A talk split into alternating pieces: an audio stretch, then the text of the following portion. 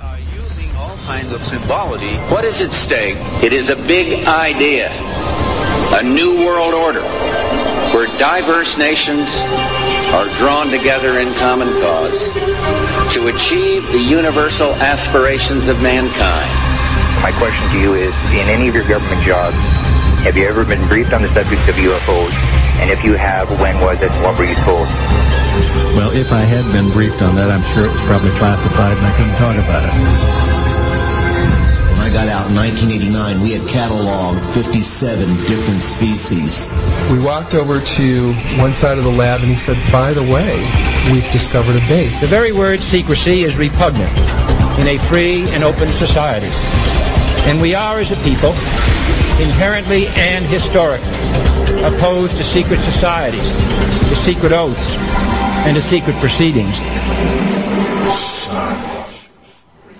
Greetings and salutations, my fellow Skywatchers from all corners of the globe. We're back live on air once again on this beautiful June 25th or 24th, depending on or depending on where you are, really, where you might be joining us tonight. We, of course, are broadcasting from the new Logic Studios down here in Miami, Florida. I am Angel, one half of the dynamic duo that makes up Skywatchers Radio. With me, as always, is my compadre, Alan Weiler. Alan, what's up, buddy? How you doing? And from what remote location are you joining us tonight, sir? Well, tonight I am in the middle of Hoboken, New Jersey. I am in the actually it used to be a while back a scary scary place, but I got to admit they've actually really done a good job revitalizing the area. So I got the New York skyline in front of me and all sorts of stars that I can see. Very nice, very nice. And uh, staying at a nice, uh, fancy uh, five star hotel, I'm sure. No, actually, I'm No? not. I wish I booked hotels.com. We should get paid for that plug. Yeah, uh. But no, you know, I've. By the way, I love those new Captain Obvious commercials. Those things are a riot. Um, no, I'm actually staying at the company condo that I'm at. Uh, obviously, it's not the new Logic condo, No, but no. Uh, but the company that I contracted with to do a fun project. So I'm here at the company condo, and I'm here just relaxing, even though I have to wake myself up uh, rather early in the morning. Now, until what time? Uh, I mean, how long are you going to be there? I'm here actually, I think, for till Monday or Tuesday, and Cool. then I'm going to have some downtime for the holiday weekend, and then I'm going to come back up this way. Very nice. Maybe you'll hit me up when you get back down here. I haven't seen you in a while, man. Yeah, I know. Doing a face to face would be good, but my God, you have such a face for radio. Thank you, and uh, so do you, sir. So do you. Now No, you know it- who it- you it- know who doesn't ha- you know who doesn't have just a face for radio but a face Who? for TV. Who? Our guest tonight, True enough, he's been on TV before, and hopefully he will be again. both him and his lovely wife, Bill and Nancy Burns, are going to be here with us, folks. That's right, Bill and Nancy Burns, the host of Future Theater, the other show that airs here on Dark Matter Radio Network that I produce on Monday nights.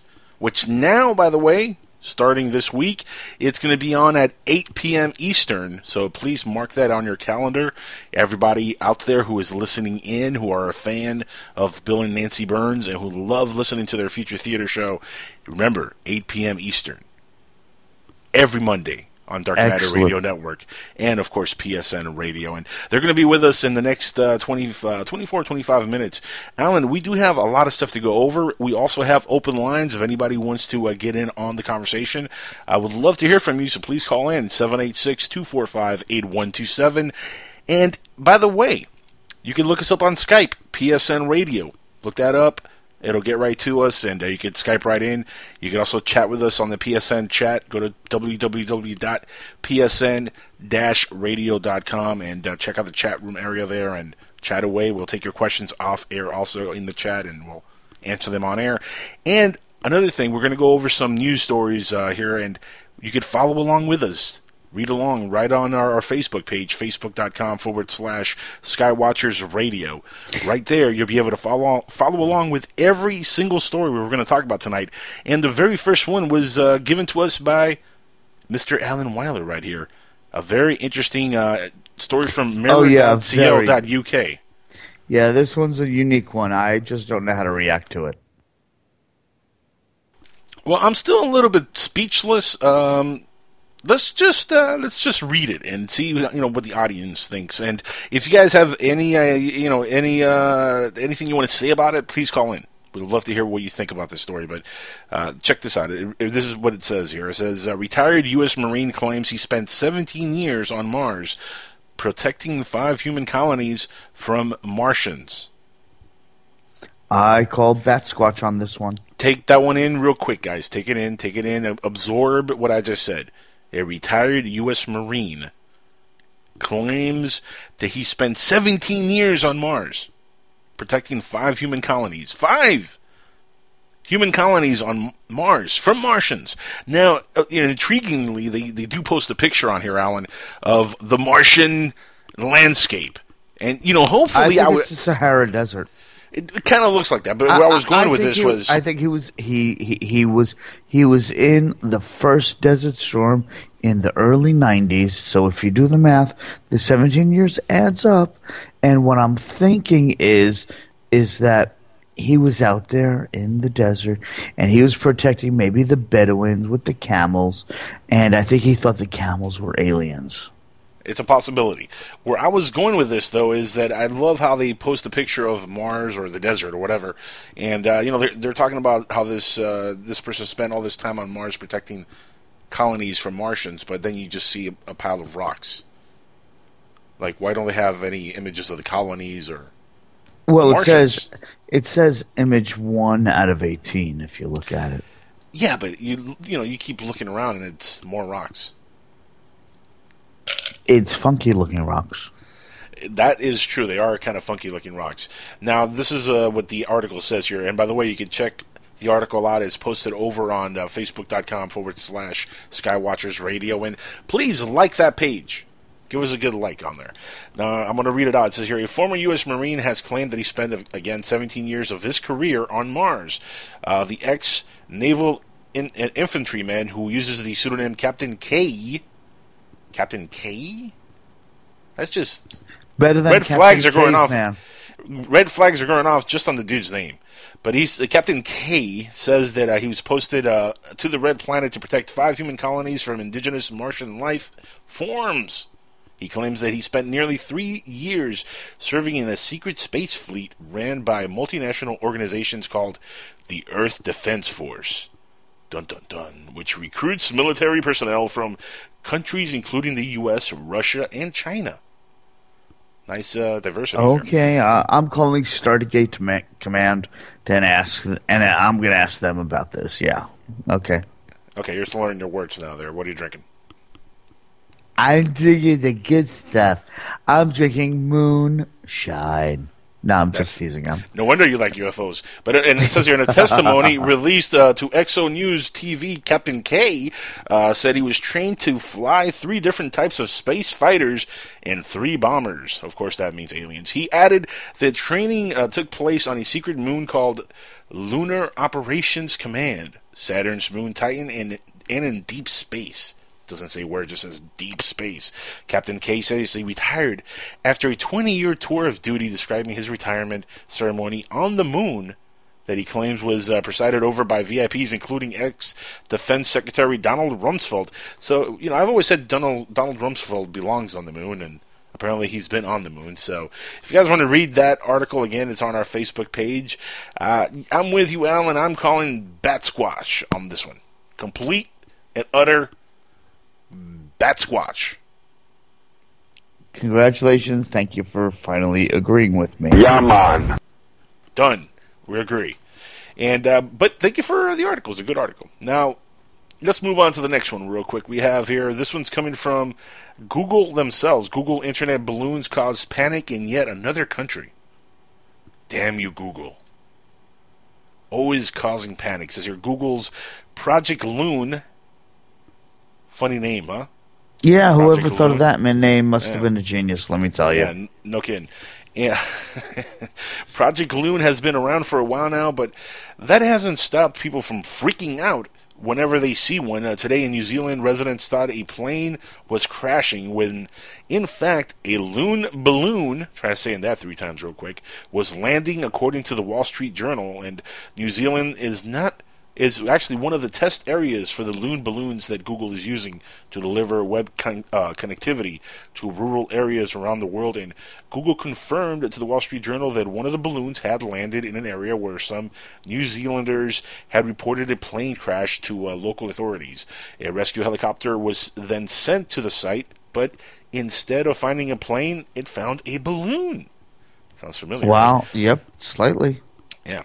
This isn't the first time that the loon balloon has been uh, a cause for concern. Two years ago in Kentucky, residents thought they saw a UFO, and they were like, oh my, we saw a UFO. It was in the sky.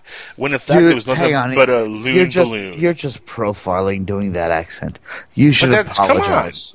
That How many people in Kentucky does do sound like that, really? A lot. Too many, it's true. too many. Exactly. You know it's true. Now, it says here residents thought that they saw a UFO when in fact it was this uh, loon balloon that had accidentally drifted from California, which that's a long drift from California all the way to Kentucky. Uh, the loon balloons are one of Google's uh, moon shoot projects that are part of the uh, Google's somewhat mysterious X research division. Uh, Google hopes that the balloons will be able to provide internet connectivity for people around the world who currently don't have access. Who doesn't have access to the internet at this point? Really, I mean. You want the list to, you want the short list or the big list? Uh, I don't want it short or big. But after one year, the balloons have been rapidly improving. Google's X, and I know somebody else likes them big, nine inch, I think. Anyway, Google's X's uh, Astro Teller told Uh-huh. Wired, uh, yeah, I'm not going there. Wired this week that the balloons are delivering 10 times more bandwidth, uh, 10 times steerability, and are staying up 10 times as long. And apparently, they're injecting these balloons with Viagra. I'll believe Google- that when I see it. Yeah, okay. Yeah, hey, maybe uh, helium with Viagra mixed in. That's what's holding it up. Google is also looking to provide internet with drones. Uh, with it, that's actually a good idea. Internet with uh, drones. In its uh, recent purchase of drone maker Titan Aerospace, uh, Facebook is also interested in providing internet service to people by using drones. Guess what? Drones are here, and drones are going to be a big part of our future. Huh? Like it, or, like it or not, yeah, you're right. like it or not, we're gonna have drones all over the place. You know, I'm I'm waiting, Alan, to have the drones start like dropping off packages for uh, Amazon. As soon as that starts happening, that's gonna be like the greatest thing ever. I'm gonna just be ordering stuff, just to order stuff, just to like get a drone in the backyard dropping it off. I just want to see it. I want to videotape it. I just, you know, I, even the stuff that I don't need, like I'm not gonna need that poster of Chewbacca, but I'm gonna buy it because Okay. I want to have it here in 30 minutes, Makes sense to me. Right? Yeah, absolutely. It's going to be so cool. So anyway, uh, these uh, loon balloons are still being mistaken all over the world for UFOs. So if you guys see something out there in the sky that looks kind of like a balloon, guess what? It might actually be a balloon. It's just some things are just that. You know, that's the way it is. Not everything is space aliens, folks. We'd like Not it to be, but uh, Would be nice. Happen. Unfortunately, uh, Gene uh, Roddenberry hasn't gotten uh, his dream to happen yet, which is space, the final frontier, and all the aliens in it to come and show themselves. I wonder if there really is, you know, like that. Uh, uh, what do you call it? The um. Uh, now I've What- completely what- lost what? the term. Um, uh, help me out here. You're you're a, a Trekkie. Uh, what's the uh, the thing they don't uh, when they have um. Okay, I'm drawing a blank, and you're not helping. Okay, me I have no idea. When a race doesn't want to when a race doesn't want to uh, like show themselves to like a indigenous race what's that called i completely drew a blank here Prime Directive? the prime directive do you think aliens actually have a prime directive like in star trek I don't know. I mean, the the question has been thrown out more than once um, about that philosophically. I honestly have no idea. Um, I mean, I'm sure there are rules and guidelines that they have to live by, unless, of course, they're coming to us to plunder us. You know, they're going to pillage the women and rape the land. Um, sounds I don't know. fun Yeah, you can go do that if you want to. I'm going to pass. now moving on to the next article here we have uh, a toy boat spotted on mars and back to the uh, the red planet here Uh, Right. this this is uh, another uh, find in rocks. Just uh, people find all kind of stuff in these Well, rocks. On there, there are some things that are unusual and other things that aren't. But most of it is just rocks, man. You know, it's it's funny because they're you know blurry images to kind of maybe sort of from an angle. Yeah, okay, perhaps sort of looks like a like a little boat, but it's like a weird shadow effect. You know, it's and this is what we got. This is big news. Better than nothing. Oh, this is true. Better than nothing. And uh, this is uh, from, uh, what is this, blog.crone.com, whatever. Anyway, it says here that, uh, and again, this is posted on our Facebook, so if you want to see the image, go over there. Uh, it says here the fertile images, or says here the fertile imaginings of people who scrutinize photos beamed to Earth by the Mars rover have yet uh, have yielded an intriguing list of unexpected items from a mysterious underground light, uh, which remember we saw that one, talked about that a couple weeks ago, the little burst of light, uh, to a skeletal, skeletal remains of a horse. I don't remember the horse. Do you remember that one, Alan? Yeah, I haven't seen that one yet. No, I can't remember that one. The latest foreign object is a toy boat, a little toy boat, spotted uh, by the rover uh, Curiosity and described in a YouTube video posted on June 17th, just a couple days ago, uh, by Extraterrestrial TV. According to the video, the object looks like a child's boat and is clearly different from the surroundings, and it's casting a shadow. Clearly casting a shadow in the years that the uh, Absolutely. In the years that the rover has uh, been sending back photos, a number of strange objects have been highlighted by UFO sightings uh, daily. A uh, popular blog that mines NASA photos uh, for evidence of life in outer space, maintained by Scott C. Waring, and actually he's cool. I got him on uh, LinkedIn. Cool guy. Uh, UFO sightings daily has not yet weighed in on the latest toy boat uh, debacle here, but uh, has talked about other toy-sized objects in the past. Really, I don't recall them uh, finding many toys on the surface of Mars. I do remember one time though they found like something that looked like uh, C-3PO's head. Do you remember seeing that? Yeah, but I was looking for the Super Bowl. What? Yeah, I remember the C3PO head, but I'm looking for a soccer ball on Mars right now. Do you think the Martians play soccer too? Like they're part of the World Cup? I think someone from the World Cup kicked it so hard it landed there. Well, I haven't been watching, man, so I have no input on the World Cup. I, not a fan. Sorry, I'm an American. We don't we don't watch the World Cup in America. Silly Alan. anyway, moving on. So this toy boat, uh, Bat Squatch, what do you think? Bat Squatch. Yeah, I agree. Bat Squatch on this one. Uh, it doesn't look like much. It looks like a pile of rocks again. Just a really weird object, and uh, and it's not even an object. It's a rock that's casting a weird shadow. That's all this is. There's really True, nothing else true, to it. true. But if you scroll down through some of these other pictures, there are some pictures that actually do look like some type of life form. I know there's one that kind of looks like a lizard. Um, yeah, yeah, yeah, yeah. That's But one. again, it, it's just a weird rock. I mean, that's I mean that's all I see there. Just a weird looking rock that's been there, probably sitting there for who knows how many millions and millions and millions of years, just sitting there and decaying. And now it looks like a weird lizard, but it's just a rock. Sometimes things are just rocks, man. All right, I won't argue with you. I mean, I still haven't seen like I'm waiting to see a little Martian like waving. Like I saw, you know, uh, internet memes. I'm sure everybody out there listening is familiar with internet, what internet memes are. I saw a meme of uh, Martians, like a bunch of Martians standing on the surface of Mars with a sign that says "Yankees go home, leave our land alone" or something like that. and that, I'm I'm actually waiting to see that. Like I'm waiting to see the rover like pull up and just you know start shooting some images. And all of a sudden, a little Martian with like the number one finger, like on the finger, like one of those big foam fingers, just waving at the camera. Like I want to see something Right. like that. Why can't we get something that's definitive? Well, you know, Maybe not, It- but yeah, maybe the prime directive is in place. I don't know, dude. If I had an answer, I'd give it to you. I really would. I have no clue why things are the way they are. all I know is that moonshine is hitting you good. Now check this out. The next story here we're going to go to is uh, from Open Minds TV again. Now, pink UFOs strike again. I didn't know this was a, a phenomenon, uh, Alan. Uh, I had no clue that there was such a thing as pink UFOs. But if you guys go to Open Minds TV, uh, there is a video uh, that goes along with this article. And uh, it says pink, uh, pink UFOs strike again. And check this out. It says, "Stop me if you've heard this one before." Someone was browsing on Google Earth when they noticed a pink UFO in the sky. Right. I've never heard. I've never heard anybody actually say that personally.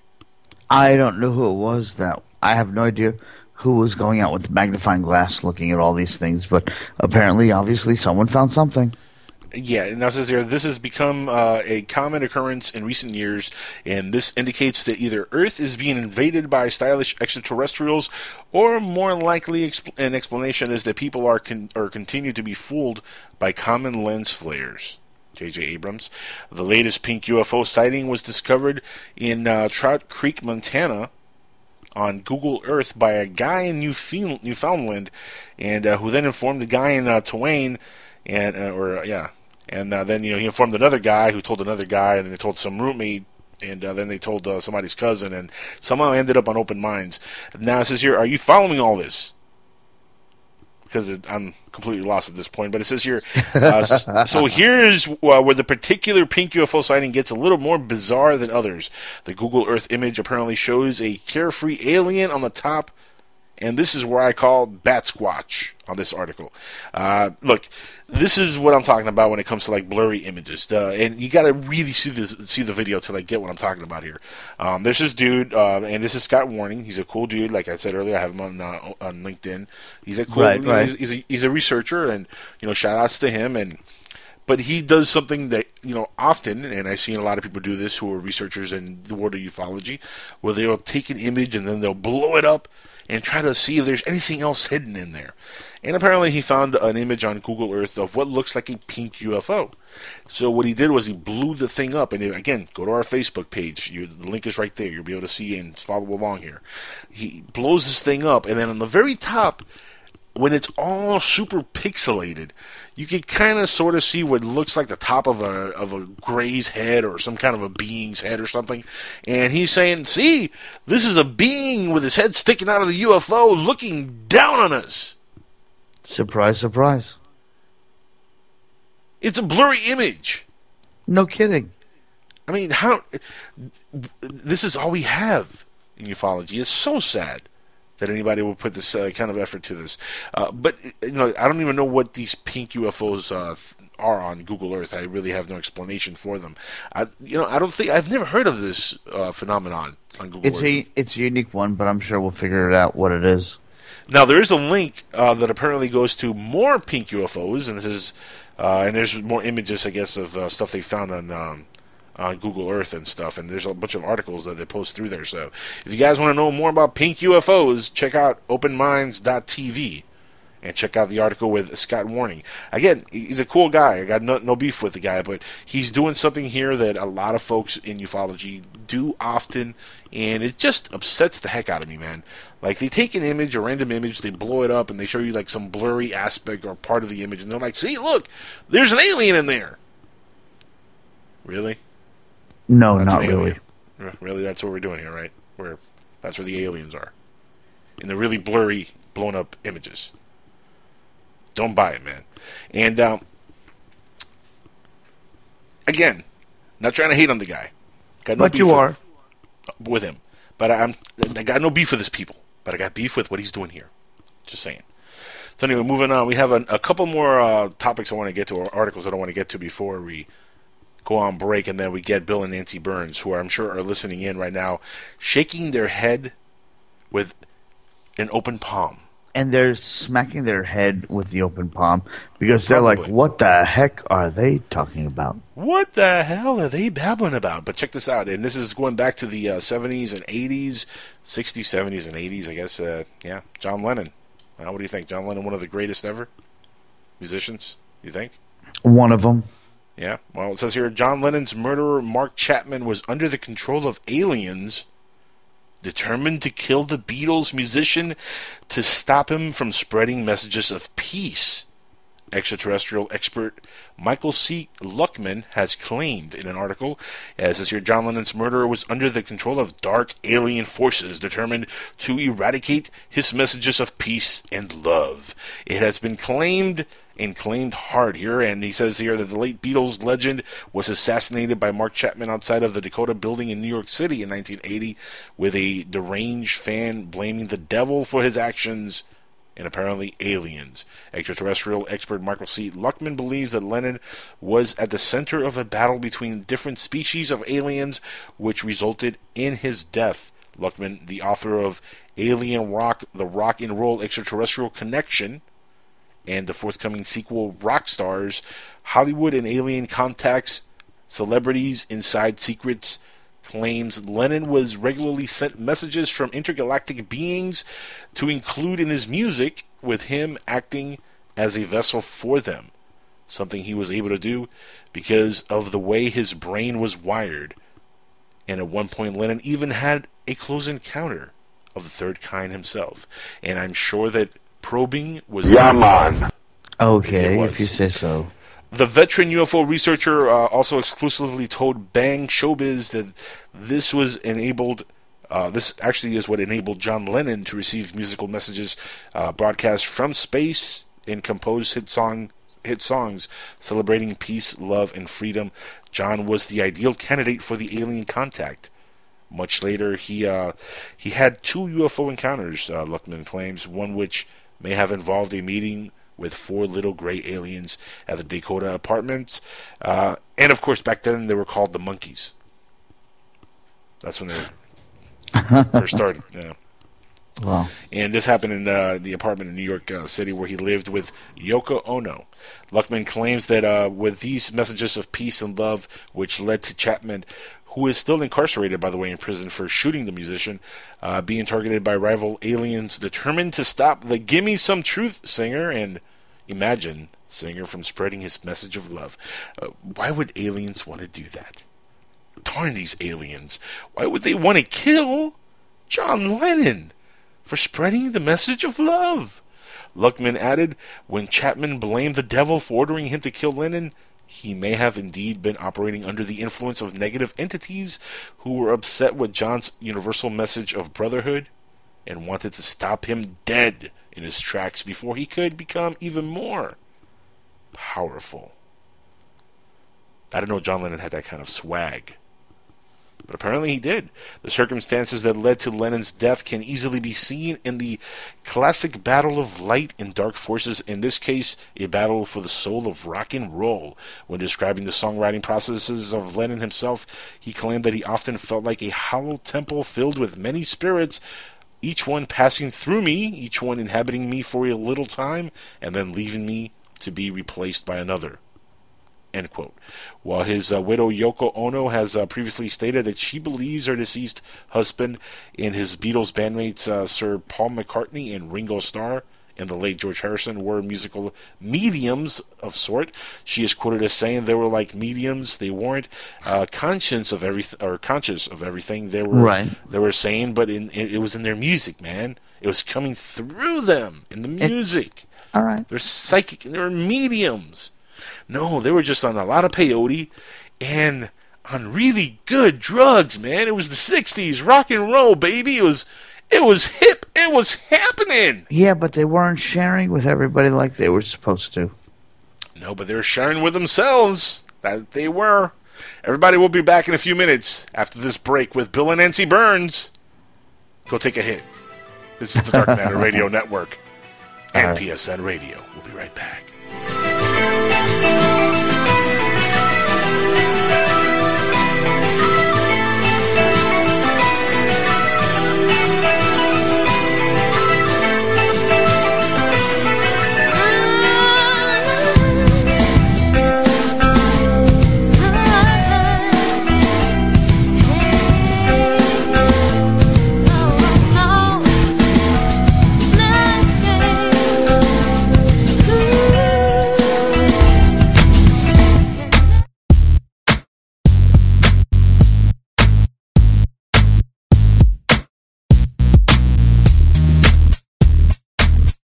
Hi, this is Kayla Ambrose, and I'm your travel guide to the other side.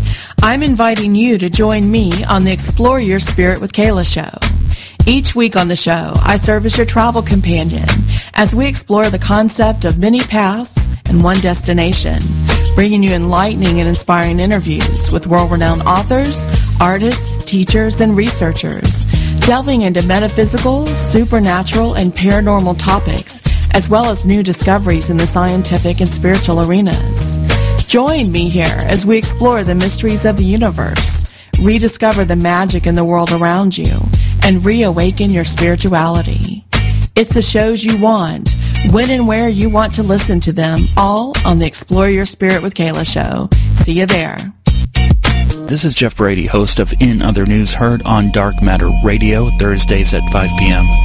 In this strange period where free energy technology is weaponized, dissent is criminalized, and war economies flourish, the human family is being deliberately assaulted on multiple fronts in the food, air, water, and during sleep. Yet here we are with information at our fingertips, only to become a slave to the portable digital communication device. You know what you're really communicating. You're screaming to cell phone corporations, please put a chip in me. Past shows have looked at issues involving electromagnetic weapons, satellite stalking, RFID, orgone and orgonite, illegal fluoridated drinking water for infants, airport radiation scanners, secret societies, energy vampires, psychopathy and surveillance, sex trafficking, disaster capitalism. So tune in to In Other News Thursdays at 5 p.m. on the Dark Matter Radio Network, the pioneers of overnight talk radio. Hello, my name is Howard Hughes, and I'm in London, and I've been proud to bear this name all my life. Over here in the UK, I'm known as a broadcast journalist. I've been involved in some of the big stories of our time. The fall of the Berlin Wall. The death of Princess Diana. I told London about that. And on the first and second anniversaries of 9-11, I was there at Ground Zero, speaking to the people who were directly involved, and those experiences I will never forget. So news is my thing. But my great love is my show, the one that I produce, The Unexplained. Over the years on this show, I've spoken to people like the late Al Bielek from the Philadelphia experiment, Edgar Mitchell, the amazing Apollo astronaut, Dr. Stephen Greer, David Icke, and Uri Geller.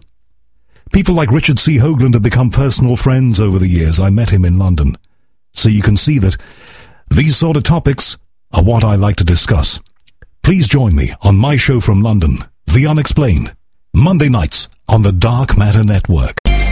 Put a team of professional consultants behind your home or business computer with Key Information Solutions, providing solutions to your internet and computing needs while keeping you on the cutting edge of technology. Preventative maintenance and networking support, hardware and custom built computers. Let Key Information Solutions be your personal tech staff for your home or office with affordable hourly, monthly, or annual rates to fit anyone's budget. Call Key Information Solutions now. 954 973 3374. That's 954 973 3374. Or visit keyinformation.com.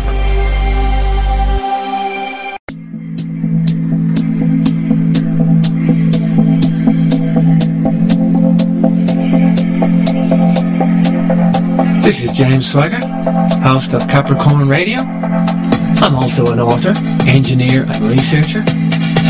Capricorn Radio covers alternative history, alternative science, philosophy, and truth-orientated discussions. We are proud to be on the Dark Matter Radio Network live at 8 p.m. Saturdays, Eastern Standard Time. You can catch extra info on darkmatterradio.net, jamesswagger.com for yours truly, and capricornmembers.com for the archives. Don't forget, truth is not democratic. Truth is truth.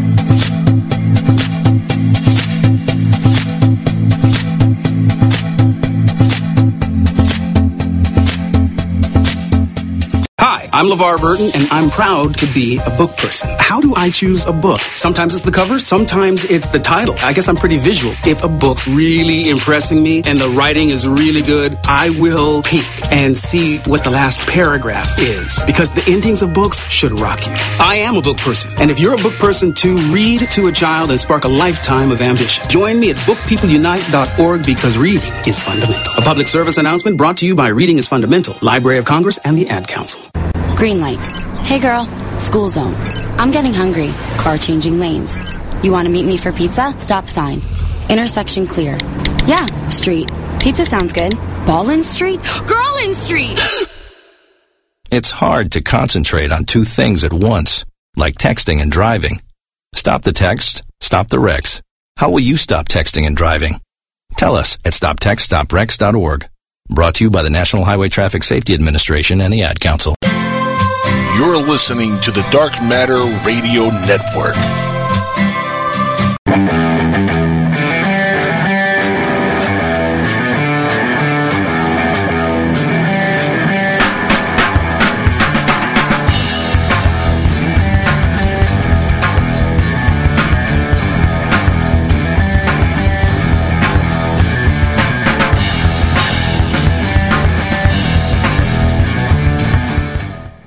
Right, everybody, we're back live on Skywatchers Radio right here on the Dark Matter Radio Network and, of course, PSN Radio.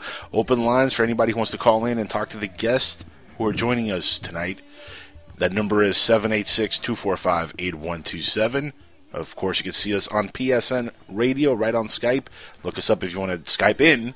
We'll take your call. And, of course, uh, the folks that I'm talking about, the guests of the evening who are last minute guests it's like I it, it feels like I've never talked to you in the or haven't talked to you in a long, long time, but not really. Bill and Nancy Burns, how the heck are you? Welcome to Skywatchers Radio. Nancy's been here before. Bill, this I think this is your first time. Yeah, yeah. On my There show, is. right? Yes, it is. Yeah. It is. And, how do you shame like- on me. Welcome, welcome to all of you anyway. Oh, thank you. Okay, so it, during the break, uh, we were talking to uh, to Alan, and Alan is a person who has been working 120 hour weeks. Okay, that's Yes. a lot of work. Now you are talking to four, now three other workaholics. Okay, Right. probably 90% of the audience listening, but uh, I'm a workaholic. Lord knows Angel is. He's working like 25 jobs. Um, Bill we all, is we all writing. struggle in this realm. Yeah, exactly. So, uh, I wanted to let the audience know that um, I wanted to quickly ask you a question before we lost you because there was talk during the break that you might want to take a break and go to sleep because you are, in fact, walking a walking zombie on your Mind feet. you, he, he mind you, he's been drinking moonshine for the last five hours. Nah, go I ahead, can, you can Alan. tell No, the I- difference. no, I haven't. No, I haven't. you can tell the difference. Not this Um, time, no. Well, Yeah. Nancy, what do you want to ask Alan over here? Yeah, go well, ahead. Ask. I wanted to, since Alan is the second in command here um, on the show, and since Alan has to Well, sometimes. te- no, hold on. Technically, technically, technically, he's the third in command. See, our overlord Keith Rowland is the Yes, first in yeah, command. Yeah, but nobody. I would- I would be Keith is a second, fi- and then okay, he'll I'm be beginning, Nah, Keith is a figment. I'm beginning to Yeah. think Keith doesn't No. exist. See, No, he see, does. see, like, He does right, exist. Right now, Keith is holding up cue cards saying, I exist. You can't see it. He doesn't talk. He just holds up cue cards. Right in your in your in your mind. so I there's a wanted lot, to ask Nancy. if- There's a lot going on in that mind of his. You don't want to Well- even start with that. I wanted to, yeah. So I wanted to ask you, Alan, have you gotten a consistent stream of hate mail since you started You the radio? You know, I don't know because Angel doesn't let me read the email, so I don't know if I've gotten consistent hate mail. Have I gotten consistent hate mail, Angel? Well, let's just say I didn't want to bruise your uh, fragile ego. Yeah. Really? No, actually, no. Come on, come that on. I've known.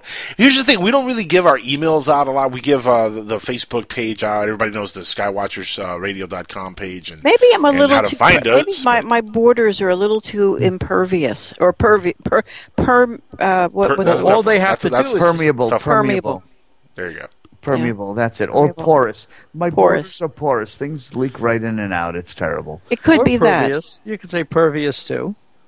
Well, but I got three today saying, and, and, and I answered one of them saying, uh, you know, I'm sorry, I'm I don't mean to be offensive, something like that. And then I answered the other one with something like, um, I mean, I got I got really schlong today, three different ways, and it's like in one case, I told this one guy, you know, if I quit, then you'll be happy, but so far. You know, you're going to have to be unhappy. well, hol- hold on. Let me ask you the question though. You got three pieces of hate mail, but were they all because of the same trigger point or Yeah. different triggers? Yeah, the same. Okay, I got to ask. What did you What's do? the trigger point? What is Yeah, what what I was the trigger? interrupt What did- men's the men folk. Oh, Oh, she's the great really? interrupter. That's that's what it is, Nancy. You Really? you know that that you know honestly, they shouldn't be knocking you. They really shouldn't because you know when someone has something really important to say, you could stop a midstream conversation and you know stream of thought because you know you just got to throw it out there. The same times when we have people that are on here that are telling us stuff, and we're at the point where it's like, I'm sorry, I gotta call Bat Squatch. I know, I know, I know. And- well, see that that's the thing. We have um, sometimes I like to let a person dig a hole deeper and deeper and deeper. I have a bunch of different ways. I Women do that, by the way. Why do women Yeah. do that? Well, see, that's the thing. I think there's a couple That things is so wrong right. of you women. Okay, and for anybody listening who agrees with these kinds of um, people who are good enough to write, at least, and go in and they go into the Disqus on on futuretheater.com and they put this stuff. but um, for folks who want to hear just Bill, there's a little series it, um, about a year ago, thereabouts, a year and a half ago, where Bill did the show all by himself for three months. So dive Really? in, enjoy. By the way, what part of the country are you guys in? Oh, that's where right where you are, and that was the other thing. When you first came on this morning, I thought perhaps you sounded like you had a cold. Um, my my daughter and her husband lived right in Jersey City, right next to where you are. Oh, it's okay. very urbanized now. Oh, yeah. I you know I used to live in I used to live in New York about twenty years ago. I lived I lived in the city and in Queens. Whereabouts? Um, I lived in uh, Midtown, and I lived in uh, Kew Garden Hills and Rego Park when I was Wow. younger. Wow. And So what did you go a- to Paul Bowden High School? No, no, no, no, no. I got kicked out of my high school. That's a whole nother story. Wow. Um, Really? yeah. He was a Yeah. rebel without a clue. No, but okay, so you have to tell us why. How how do you get kicked out of high school? Yeah, I'm intrigued. Of course, we're, in we're here to interview. Hills too. I mean, We're- can't we're- believe that. We're here to interview Bill and Nancy, but I want to hear this story. So yeah, that's actually, right. Yeah. Yeah. Knowing, and I should tell the the story, and I should tell the story. I'm from the other side of the lake in Forest Hills, so Yeah, I, I sort of got caught sleeping with the rabbi's daughter. No. Uh, yeah, yeah. It was knowing you, I believe it. Yeah. Yeah, Wow. how old was this girl? she, the the right age for me at the time. Okay. Was Okay. it true love? Good answer. Um, you know, yeah, but you know the joke: falling out of love is just as easy as falling in love. Yeah. You know, I, that's, I, that's romantic, though. And you got okay. So what? It's a good grade thing rabbis don't excommunicate their flock. Um, you But know, Alan, did you complete high school? um, yeah, kind of, sort of, yeah.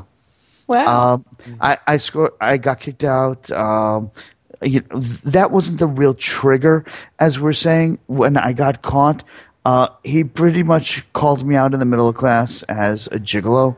At which Oh. point, at which point, I turned around and said to him, "But Rabbi, I didn't charge." And that's what a good really got kicked me kicked out. well, are, how, how tall, tall or short are you? Uh, depending on how well I slept, uh, about five six, five seven. Okay, so you're a short guy, I'm a short, alti- yeah. I'll admit I'm altitudinally challenged. but you're probably really cute, right? Um, um, I've I've got a. f- I, I like the way Angel says I have a face for radio. Um, But I have, a, um, yeah, I have a feeling you have hair. Actually, I'm gonna actually, mute myself for a second. Yeah, man. He's he must be laughing his brains out right now.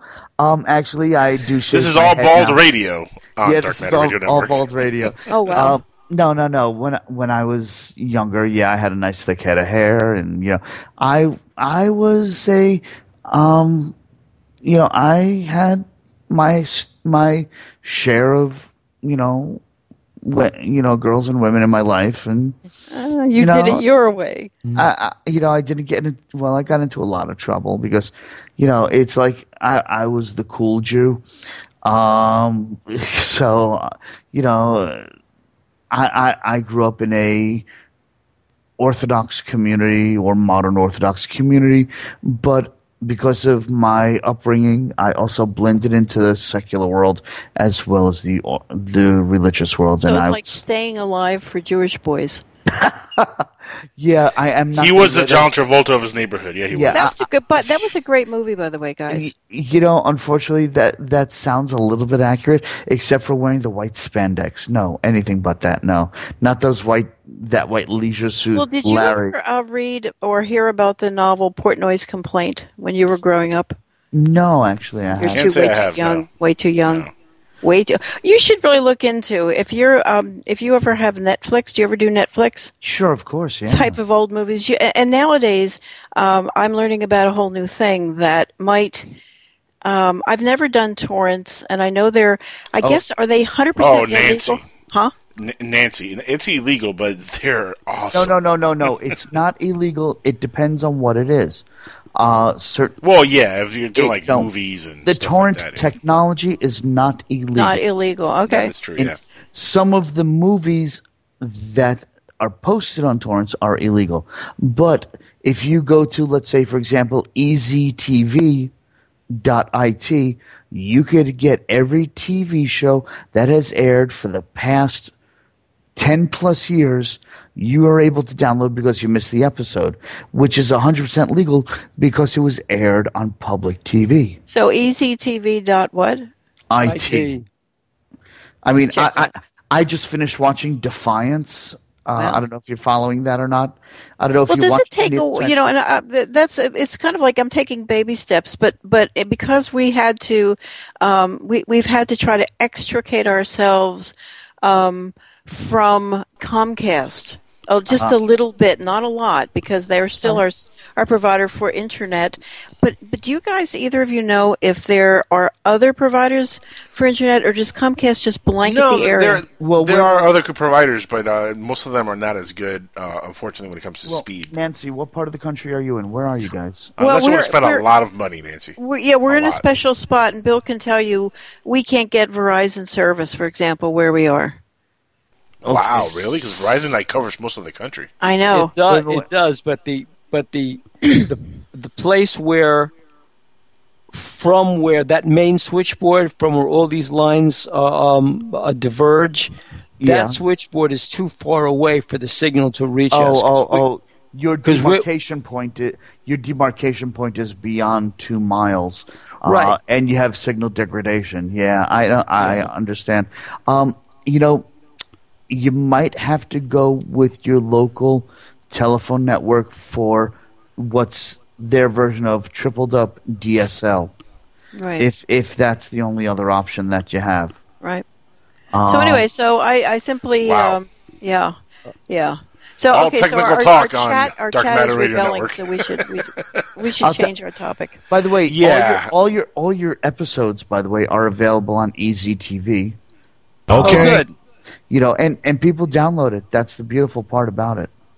Yeah, yeah, and, and so um, I'm just starting to learn how insidious it is when um, there are monopolies, as as in Comcast, and so um, I'm I'm I I had to research this thing called VPN, Virtual Private Network. Right. Okay, do you know? Have you ever heard of that? Yes, I have actually. Yeah. Okay, so that's where I am, and I have a feeling once I perfect that, there's a whole world opens up. Okay. Oh yeah. Not- wait wait till you start be- learning about the Tor network. Yes, that's what I'm looking at. That's and the what we is, call the undernet. It is the underbelly of the um it's the Yeah. underbelly of the internet. But I have read that it's like ten or hundred times bigger than the, what we call the internet. Yes. By the way, I'm gonna I'm gonna uh, agree with Skinny Bob over here. This is uh, This is boring. is Yeah, Skinny Bob. Bizarre. And this is there's a question in chat room here that I actually just want to jump into because it's actually a good question by Skinny Bob. Uh, Bill, Oh, he wants to know. Uh, he wants to ask Bill uh, if you have any comments or opinions on the Jonathan Reed case. Because after all, we are a Skywatchers yeah, Radio yeah, and we is- are a UFO based show. So why don't we hop into that and segue out of technical Comcast? Well, didn't butchering Reed uh, didn't Reed admit that it was a hoax? I mean, didn't wasn't that one of the things that he No, finally? he's he's still. In fact, he was on some radio show recently, and he's still talking about Really? it like it's a yeah, like it's a real thing. Yeah. Well, now um, here, here's the thing I want to ask all three of you guys. I'll I'll ask the question, and you three can answer. What keeps you in this field as more and more of these hoaxes just pile up? Well, Nancy, let me start off with asking you a question in Yeah. rebuttal to Mhm. before I answer that question. Yeah. Uh, you had a gentleman on yesterday on Future Theater by the name of uh, James Gilliland. Gilliland? Gilliland? How do you pronounce that last name? Gilliland. again? Gi- Gilliland. That, that Yeah. guy. Uh, fine gentleman, a very nice guy. Uh, enjoyed his conversation uh, immensely, but uh, kind of a weird story. The Gilligan Gilliland Ranch. Uh, you know, tell folks a little bit uh, about like what happened. Well, let me tell you him on the why. I think he's a valuable guest and a valuable guest or a member of the UFO community until such time as he is officially uh, debunked. And I believe that Rich Giordano might have been a potential debunker because he he uh, skyped me this morning and said, "I really, really uh, think I've exposed this guy." But that's beside the point. I, Right. I'd have to see what Rich has. But there's something weird going on in which er, people from all around the world go to his space, wherever it is, his ranch, his his retreat, and they seem to see weird stuff and feel very transformed. And Rich said, if you get a hold of a satellite, um, you know, you can get a satellite schedule, and you could basically hoax. Remember, hoax actually, we, we were talking about that on uh, chat yesterday when you guys were on the air, and I mentioned that uh, that's mm, probably what's going on. Uh, you know, I use different language, but I don't want to use Right. that on air. Uh, But Yeah. I, you know, that's what a lot of these folks do. And look, the reason I brought him up is because you know we got into conversation of uh, other folks in ufology, and uh, I find it funny, Nancy. You know, going into your question, uh, I find it funny how a lot of the folks in ufology are very uh, volatile and Yes. are and are usually at war with each other. Like you know, we have uh, James over here who's at war with, uh, let's see, uh, Stephen Greer. He's at war with uh, Mike uh, Michael Horn, and of course, uh, or the, or Michael the Martian. Oh, as I'm gonna you have from now no idea. We've been in uh, another ten years on top of your ten years. Yeah. I think. Well, I'm I not don't, I don't have hit, I don't I haven't hit ten years yet. Not on this. Okay, It's on this really easy yeah. to rattle someone's cage in this community. Yeah. Well, yeah, yeah, and and also it everything depends on how you come into the community. I predict if you come in trying to keep, you know, like you've got your hat in your hand and you're being very polite and you try really, I think there's ways not to offend people, and you can come in and maybe have an easier time of it. But right now, there are people who are very anti Richard Dolan, for example. Nobody has an easy time of it. Uh, Angel has had his share of people yelling at him. Oh, of Um, course. Alan, and that's why I was wondering, Alan, you seem a little bit immune to it, and um, yet you're still Well, see, interested Al- in the topic. Alan does. Alan doesn't really get into it as deep as I, I've gotten into it because he's really just uh, started off his broadcasting career on this show. He Yeah, he I've hasn't been, been, in the doing this for a while. I've been in the Yeah, community and a for Trekkie, of course. while. But see, now Bill Bill has it the worst. Bill has it so bad, um, a, and then he has sort of hero worship so bad that it's not good too. So That he does. That, Yeah. But that goes with the territory of the stuff that Bill's covered over the years. I mean, uh, look at the, the broad spectrum of things that uh, the bill's written about, and of course we're talking about Bill like he's not even in the room or even right. Well, I'm just sitting here. Don't yeah, he's just sitting there. you know, like he's not even listening to us. Uh, but no, you know, Bill, look, you started off uh, writing stuff on John, F. Kennedy, and then you've migrated over to u- ufology, and I'm sure you've carried over some hate from one to the other, or have carried over fans from one to the other. Hmm. I mean, well, no, I, I mean, I, I I mean, 20, year, 30 years ago, actually, um, we were writing about computers. Those were our first books. Right. Right. And then, um, then gradually we slid into true crime. And then it was actually from true crime, from trying to uh, pitch uh, a story by this FBI agent to a motion picture company. That's really how I got involved with um, this particular topic when I met Philip Corso. Mhm. Now, what? I mean, was it an instant uh, attraction to uh, the whole UFO community, or was it something that you gradually were getting into, or were, were you always kind of a fan of uh, of the whole UFO topic? Well, no, I mean I was a fan because I, I I'd actually followed stuff, but in terms of being an active research member of a community, no, I I wasn't. But but I was following stuff in the 1950s, and because in the 1950s, the stories about Roswell were very prevalent, and very current, and, and, and, and there was a lot of talk about Roswell, and, and obviously that was fueled by what we now know was the reason for it, but it was fueled by all the science fiction movies of the 1950s. Well, don't you think that people our age are kind of primed to keep thinking there will be revelation because we kind of were brought up that way? Right. That, e- was each- our. Yeah. I agree. That was our. That was the message that was given to us. That in some, except in Invaders from Mars, but but in terms of what the message was, is that all will be revealed, and so that's that's what well, we're what all do you expecting. think about the really big hoaxes? Like you didn't hear. I know you didn't have your earphones in. Before before we came on, Angel was talking about this guy who's saying uh, he's just come Seventeen back. years. The, no, the, yeah, the retired Marine who spent Yeah. 17 years on Mars training the new colonies on Mars. Five colonies, by the way, not one, Right. five colonies, how to fight off Martians. But why the pseudonym? Why not just be you know because Captain Kaye. and, That's what I and mean. how is he? I'm I'm expecting Captain Caveman at this point. Um, Unga Bunga. Well, no. How do you spell Captain Kaye? K A Y E. Captain Kaye. K. Yeah. Well, the, yeah. So, so I'm wondering. You know, um, do you remember at all the the Serpo incident? Oh, sure. Oh yeah, yeah, yeah, sure, I remember. Well, I that was that was an interesting thing in that uh, you know it's one of our I think it's one of the few issues we're completely sold out of now, but or almost I'm not sure. yeah, we're um, totally sold out. There are no more Serpo issues. okay, but not on this coast. On the west coast, there are a ton. Okay, Really? well, yeah. Yeah. But anyway, um, uh, let's talk about Skinny Bob again here. Let's go and see. Is he he was actually pretty prickly about the fact we were boring.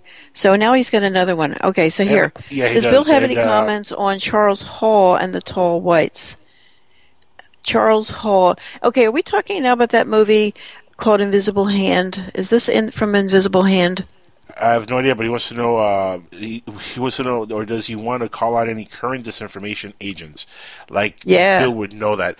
Uh, Bill, when did you become the debunker and I am start not. putting people I out am. there? I am. I am not the. Deb- Yeah. I am not the debunker in chief. In fact, I really don't follow the field that much. I mean, I, I'm. I'm speaking at the MUFON convention. No way, Mr. UFO hunter himself.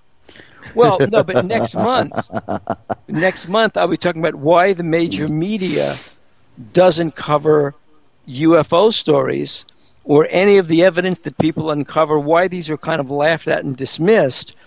And uh, so I'll be talking there with George Knapp um, at the at the MUFON conference about And this. listen, don't forget that when we were listening over the weekend to this kind of um, conference on uh, new energy stuff, there's a guy there whose profession is, he seems to be saying he talks about that very topic. Why culture is hiding this. Do you remember I that mean, guy? I mean, there is a justifiable reason why the powers that be are hiding this. The political and religious ramifications for a good portion of this globe would be in such upheaval with the true realization that we are not just alone in the universe. I wonder. but we are not as evolved and not as. I uh, wonder. I wonder go- if it's just going to seep in. You know, here's the thing. Here's the thing, guys. And uh, Nancy, I'm going to go back to that earlier question that you asked, and why you know what keeps us involved in ufology in this field uh, that is called ufology. Um, right now is really just uh, curiosity, curiosity to see how many people are lying and how many Huh. people are hoaxing, Oh, that's and good. to see and to see if there is any truth to the to the whole matter.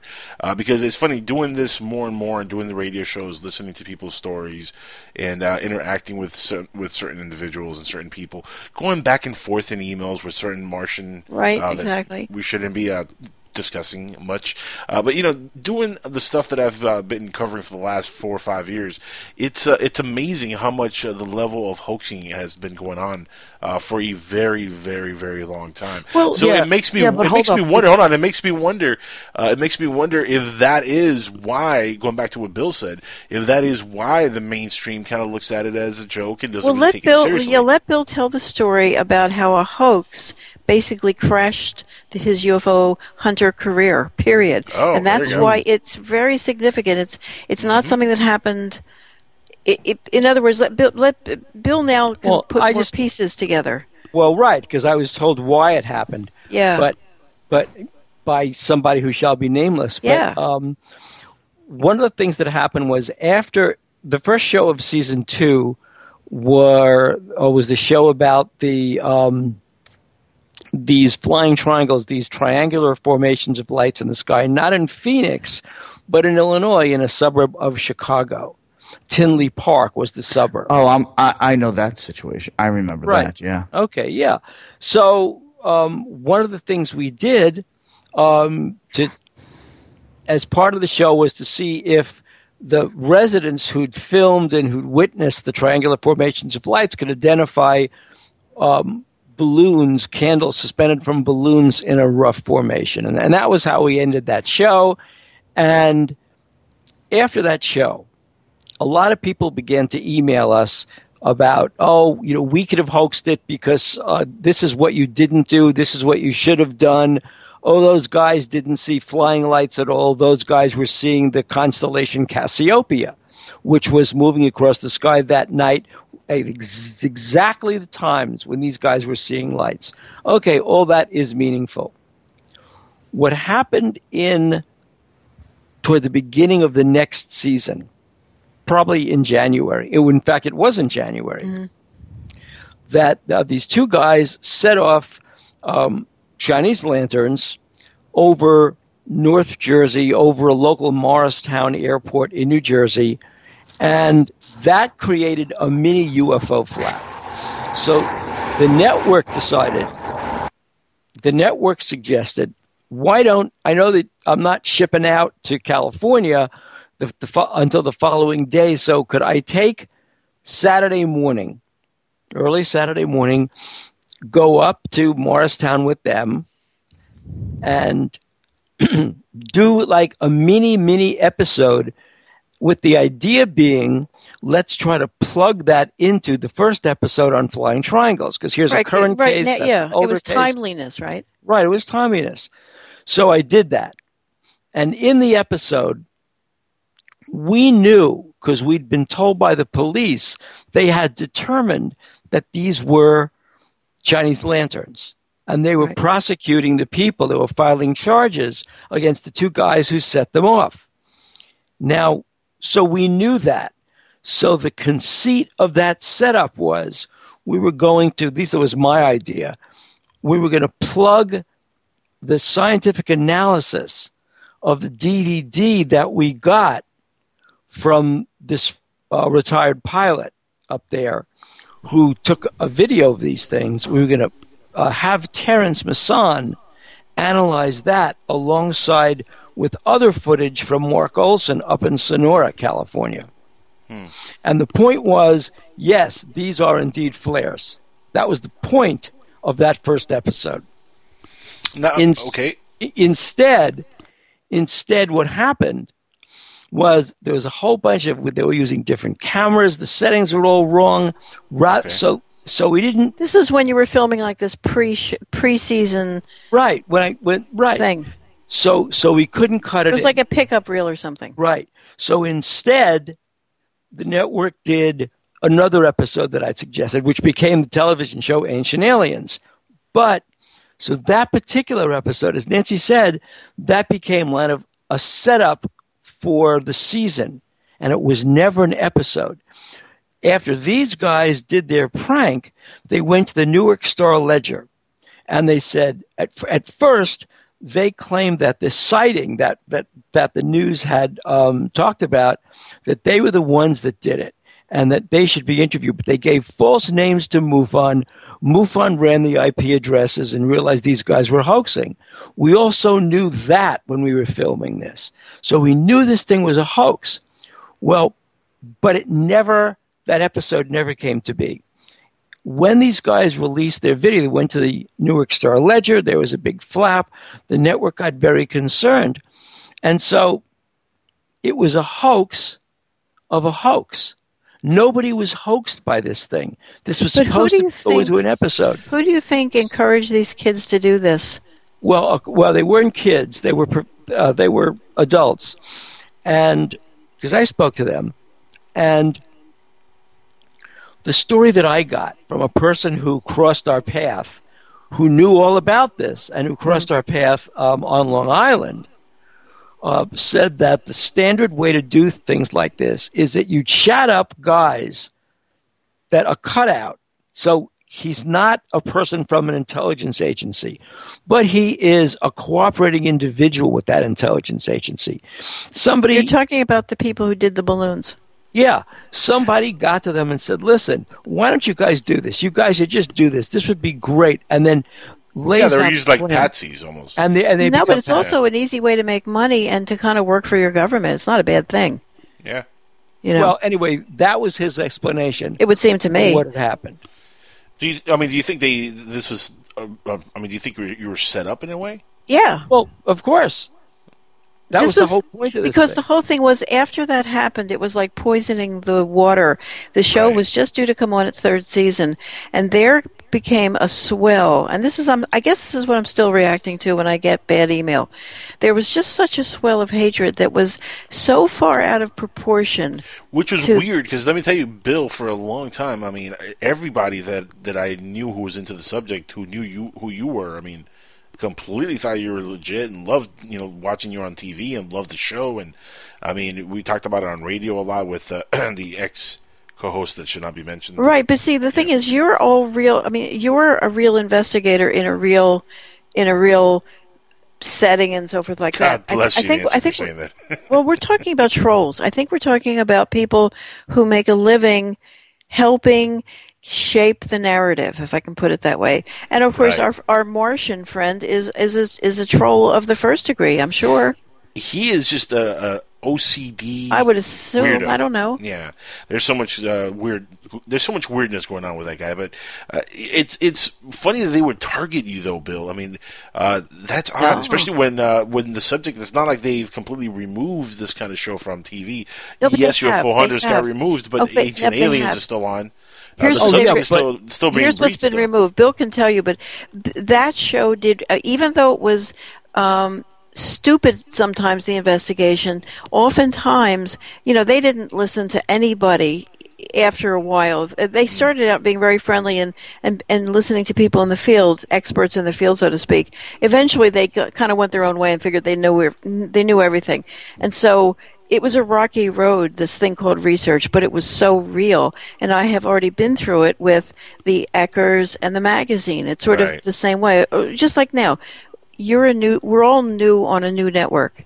And so eventually, as we get bigger, more and more people will try to, you know, just make you feel bad, I think. Um, like, go away. Because some of us are sniffing around the truth, I think. I really think that. That's that's really been my whole goal is uh, sniffing around the truth. That's exactly, what it is. Just trying to find out what the truth is. Uh, which you know, Bill, going through that kind of dilemma uh, with uh, with the show, what keeps you going? Well, Yeah. first of all, the the books that I'm well well the well the two books that I've done recently about um, the show, they're done. I mean, Yeah. so the, the things that I'm doing now are like I'm I'm in- now I'm writing the uh, the manuscript for um, the Mickey Rooney biography we're doing. So I'm doing that. Uh, a couple of months ago, um, Hearts of Darkness, which was about school shootings, and it's a, a, a psychological study of, of, of what's behind all this, this epidemic. That came out what? Actually, last month, and and then before that was another book on on PTSD and, and, and traumatic brain injury in the military, and then before that was Doctor Feelgood. So those so that's what I'm working on. So I'm not really writing books about UFOs, investigating cases. Well, you here's the thing. By the way, the Doctor Feelgood. By the way, that's the John F. Kennedy stuff I was alluring to earlier. That's, Oh uh, yeah, Yeah. but that was Yeah. that was just uh, that was a book that came out last year. The, right. That the- was recent. Yeah. Yeah, Well, yeah, but, stuff but before that. yeah, yeah. Anyway, go ahead. I was, No, uh, go ahead. and no, I just, I just thought That's why she gets those emails. Don't be by the way. inhibited. I can't, be, I can't bear the sound of my own voice interrupting and stuff. But, but here's the thing: it's half my show when we do feature theater. That's the part I don't get. How can I interrupt if it's half my show? And that's what I was, you know, that's what I was going to try to bring up to you guys. Um, Angel, by the way, one of the things that I've been promising, and I'm sorry I'm taking over the five, give me five seconds, is Go ahead. that I'm going to try to do um, some of the heavy lifting on, you know, the mechanics of the show. But no I more wanna say- technical talk on air, though. We're- No, no, no. This is not technical. the This is people. a little preface to say, no matter what, I would like you to still be part of the show as a verbal person. You know what I mean? If it's all like all, all the, there's no dials to turn. How will how will you be part of the show? Well, we'll we'll figure that out when we get to that road. Don't worry about that for now. Um, let's not talk about technical stuff and No, no, it's not technical. Your voice in the part of- show has become, I think, quite important. As you can see, as you can see, we're a smooth running team here. Indeed, Yeah. So ask Bill. indeed. Bill, what do you think? About what? Exactly. That's what I'm talking about. See? Yeah. He's following right along. Okay, Charles Hall. Now, Charles Hall, um, according to um, one of the questions here, he has a millennial hospitality book series describing his encounters with a race of human-like extraterrestrials, the tall whites. Whenever we and he was part of a, I believe, a, he was a military man, um, etc. What do you guys think about the their their good aliens and they're space brothers? I, I, I you know, There's absolutely no way to confirm objectively any of those stories. Anything. You, yeah. They're stories. I mean, it that's really all they are. And I've heard these things, mm. and I've heard these stories. I mean, Charles Hall is one person. Now I remember the tall whites. Tall whites are supposed to be the helper ETs. So everybody that I've spoken to that has had contact, ongoing, benevolent contact with tall whites or Nordics, they're also called Nordics, I think, but but the tall whites everybody who's had contact with them comes back with the same story. They are our progenitors. We share their DNA. They are here to help us.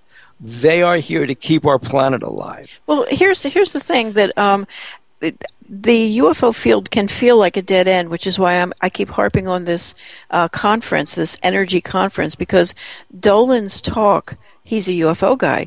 Dolan's talk fit in like a glove to this whole new audience that I believe um, would love every show we all do because we almost always get to the same thing. So if you've got a nutty case in UFOs talking about tall whites, or you even start with the first one who was considered a nut, and that was Adamski.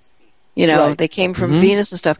There are some people who suggest in this new energy world that all what all the things we call UFOs are kind of like fantastical creations of this other mind, this other dimensional thing, the this world community, this this community we're not part of yet, to show us I, I, I what's possible. mo- I think most of it is in all of our minds. Do you? Yeah, I think that's mostly what it is. And and, and like uh, and going back to the tall whites. I hope it's second. not. I hope it's not that way. Well, listen. Going back to the tall whites here, uh, how much uh, how much of this could be just mythology that people hear about, want to join a community, feel like they're outsiders, and they just they feel like they fit in in this community of ufology. Okay, and okay, they uh, come yeah. up with Other- these kind of stories and these kind of scenarios. otherworldly, otherworldly creatures have been a part of culture Yeah. ever since human beings began to tell stories. Oh yeah, this is true. That is without that's in the Bible. I mean, that's 100 percent accurate. So Uh, therefore, are they- How much of it is truth? Though Yeah. that's the thing, or how much of it is truth, and how Okay. much of it is mythology that is created, uh, like a comic book, like a story. Just you know, a well, the fictional tale. stories, the stories of little people uh, have been around. I mean, uh, thousands of years. Little Yes. people, either Feyarias is what they were called, um, elves, but they've been around for thousands of years. Uh, George Washington, when George Washington had his two sightings, both of them in Valley Forge. One was this kind of Blakean vision of, you know, the uh, mother, you know, this white angelic figure. Another was this green floating orb in the forest. And out of that orb, he called them green men. Green figures jumped out of that orb. So, I mean, and, and they were small. Yeah, and, and so there's your little Walton? green men. Well, here's Right. the thing: George Washington was also growing weed in the back of the White House and probably smoking a whole lot of pot. So, how much of that Yeah. is accurate? Yeah, okay, so but what about Travis? Except this took place. Except this took place at Valley Forge. Yeah, but so they- Don't matter. He could have been traveling with the pot. You know, I'm just Well, they were could've because it was their thing. took a Everybody joint with him. You know, This is the Well- first time in history it's been prohibited. But listen, guys, what about um, Travis Walton?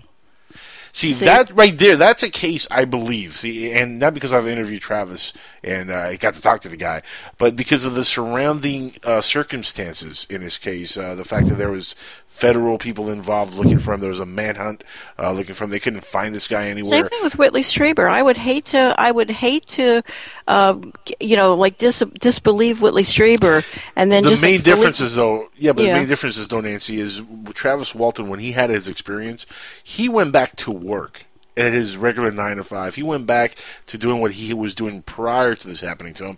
He retired working at that same company. Yeah, Yeah. he wrote a book. Yeah, Yeah. he made a couple bucks on the book in the the eighties and early nineties. They made a movie which uh, was pretty good, but kind of sucks because they fictionalized uh, most of it. And even he says that he's not happy with the movie. Uh, but this is not a guy who. Tried to create a cult around you know what happened to him. Mm-hmm. True. And that happens a lot with a lot of the folks in ufology today. Uh, Yeah. Whitley Strieber, I would hate to think that he is faking any of the stuff that he's that he's. Yeah, well, here's the out. thing. He has but he is a fiction writer, though. That's right. another thing. And he has he like Linda Moulton Howe have a very tight grip on a, a, a good good sized community that, that you pay to join, right? Right. And you know, and so they're very they get very prickly if you get you know, and that's but with when I but I've talked to Whitley, and and I think my goodness, um, I don't know, I think he's on the level. I really do.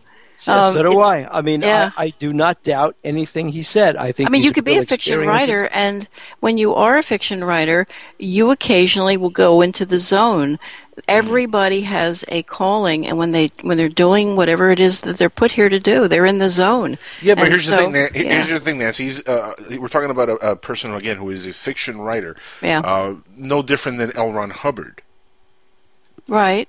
and he But, created but his Whitley own Strieber religion. is not is not making a religion. He's basically he's charging for a website, but Yeah.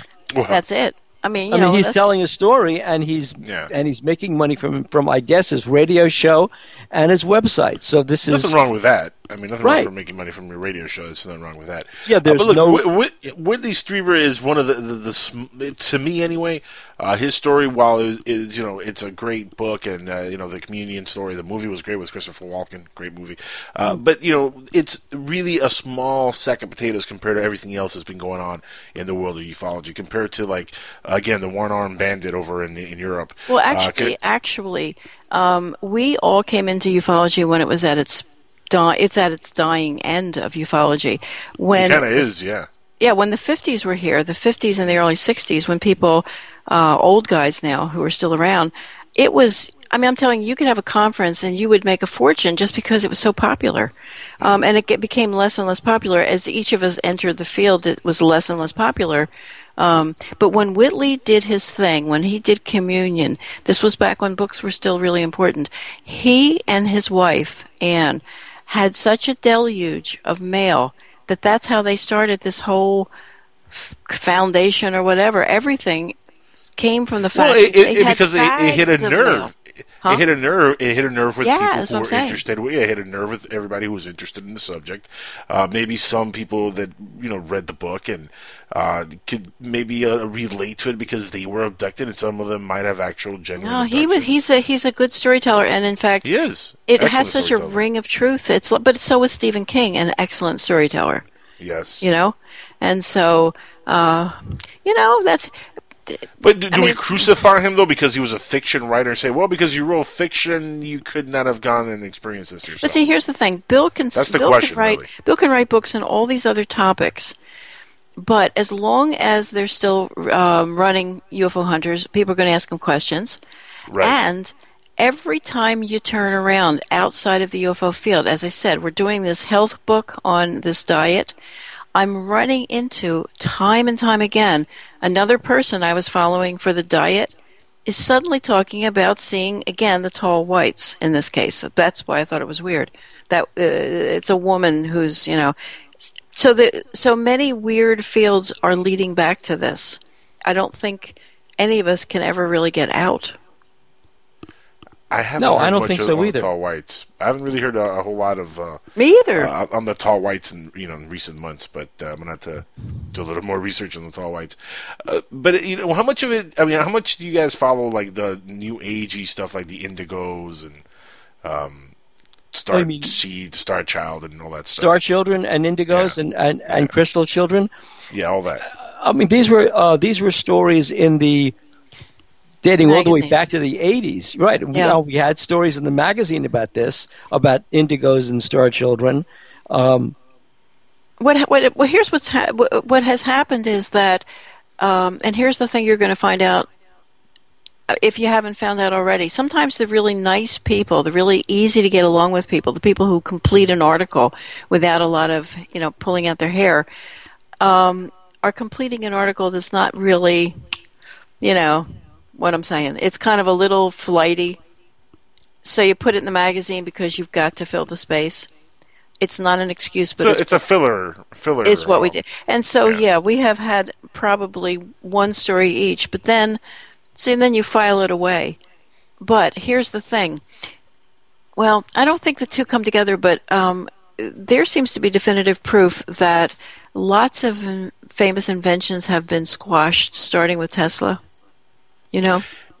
Yeah, well, I, yeah. So- I mean, so- Tes- so there's Tesla was butchered by by the government. Te- What happened with Tesla was laughable. No, but Bill knows the actual story no, about. I mean I know the story, but I mean, Yeah. in fact, I interviewed. We had an interview with Tesla's granddaughter in the magazine years ago. She was Um, beautiful. Yeah, she was beautiful. Um, but the real story is that he wasn't really butchered. Um, Tesla.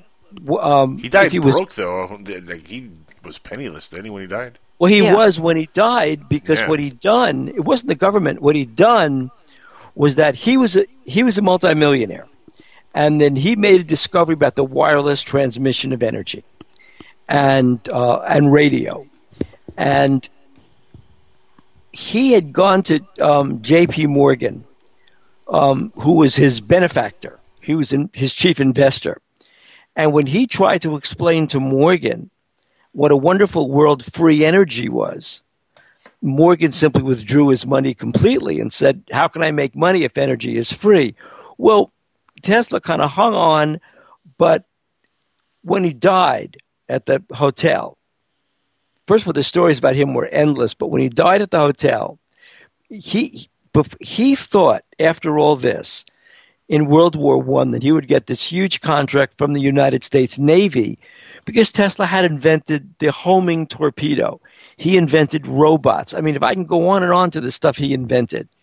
But Thomas Edison was on the naval board and Ah. rejected rejected every one of Tesla's suggestions. Then at the start of World War II, here's a guy scrambling for money. So at the start of World War II, devastated by the Depression, the start of World War II, Tesla was uh, trying to convince the United States government that one, he was the real inventor of radio, not Marconi. The Supreme Court eventually granted the patent to Tesla, not Marconi.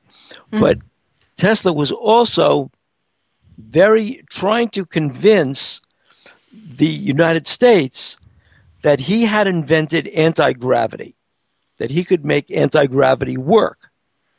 And um, when he died, the Office of Alien Properties, because Tesla was not an American citizen, the Office of, or maybe he was, but the Office of Alien Properties seized all the contents of his hotel room. After the war, the, um, the Yugoslavians, the new Yugos- country of Yugoslavia, under Marshal Tito, wanted to create a Tesla museum. And we gave all of Tesla's papers from the Office of Alien Properties back to the U- uh, uh, back to Yugoslavia and the Tesla Museum, except for one set of documents. Yeah. Those were Tesla's anti gravity notes that went from the Office of Alien Properties via the FBI to General Nathan Twining at the Materiel Command at Wright Field. And it was General Twining who was one of the first, besides um, General Ramey, to get involved with the Roswell crash case. Wow. So this goes all the way back, all the way back to Tesla, the, the whole Yeah. Roswell Mhm. case. Yeah. Oh, that's incredible. Yeah, Now, well, what when is- you, yeah. Going, uh, go back to my question though about the stars, star children, and indigos. Mhm, mhm. Uh, how does that connect to a Tesla? I'm lost. Well, I don't. You know, see that the Star Children and the Indigos and all that stuff, and um, those two things in particular, I think are really great gimmicks to get. That's what I was going with. Feel good about That's why I brought it up. Yeah. that's why I brought it up because I was I was uh, you know going back to the the whole hoaxing, and then we just got sidetracked with. I mean, we've been hoaxed fascinating cra- in itself. Well, we've But- been hoaxed as a magazine. We've been hoaxed. We uh, there's a cover story we have with a with a with a woman who said she was abducted, and they took us out for a sky watch, and and in fact, that's the one and only time in my life I ever really saw maybe satellites. Who knows? There was a lot of pendulum going on. You know, pendulums over car hoods, and they were trying to call things down. But but I think mostly, I've never seen ever any indication that any of that's true ever. It's Well, always Nancy, did you, yeah. the object did you see? Was it moving, and then it, did it make some kind of a weird um, movement in the sky, and then a bunch of them light? formed into a really good sized cross. Okay, and did uh, did they shine any bright lights, like just sporadically, and then just stop? Just when the cross when the cross got made, it, it kind of sh- it kind of you know got very bright. It Yeah, was so obvious satellite. that you say to yourself, but I think to myself, couldn't it be lasers somehow? Oh, Well, you- well, maybe. I don't think so. Somebody in a car with lasers that you don't even know is there, like parked down the mountain a bit. I don't think so. I mean, that was too high up for lasers, and even though lasers have a long beam, they have to hit something. They don't just play in the sky. You've Yeah. got to have something that the lasers hit to make. Um, See, here, here's the thing. Because the government has gone to so much trouble to block this topic out of the media, to completely black it out, that's the biggest clue of all. I mean, if, I- if there were if there if there were nothing, the media would be eating into this the way they eat into the superstructure of our underbridges of the country. You know, media media looks into everything except this. Right, because the government has so effectively marginalized it since the 19 Which means it's not in everybody's mind. I mean, forget Well, it's not only that they've marginalized it; is it's also I think a lot of the disinformation stuff that's happened, a lot of the hoaxing is uh, it's done by the government itself. Yeah. Well, no, but the big no no the Corso big said the is- government doesn't have to do much. That there there's so many people. Not anymore. Yeah, so many people Yeah. are not just doing it themselves. But I think Yeah. at Right. first a lot of a lot of it was uh, you know government mandated disinformation and hoaxing and stuff. And then of course people just uh, monkey see monkey do. You know they got on the bandwagon and people thought that they saw that they could make some money off of this, and uh, now you have cults sprouting all over the place. Because look, ufology in a way it is it is a religion, kind of is its own cult in itself with little sectors sort in of, it. sort of. I mean, sort but, of right. It's but it's can be- becoming. It's becoming a religion, though, Nancy. It really Well, how has. many the um, how 20, many 30 years. MUFON meetings have you gone to, or uh, conferences have you gone to? How many times have you mixed in with the UFO people? Have not had a chance to go to uh, MUFON uh, conference yet.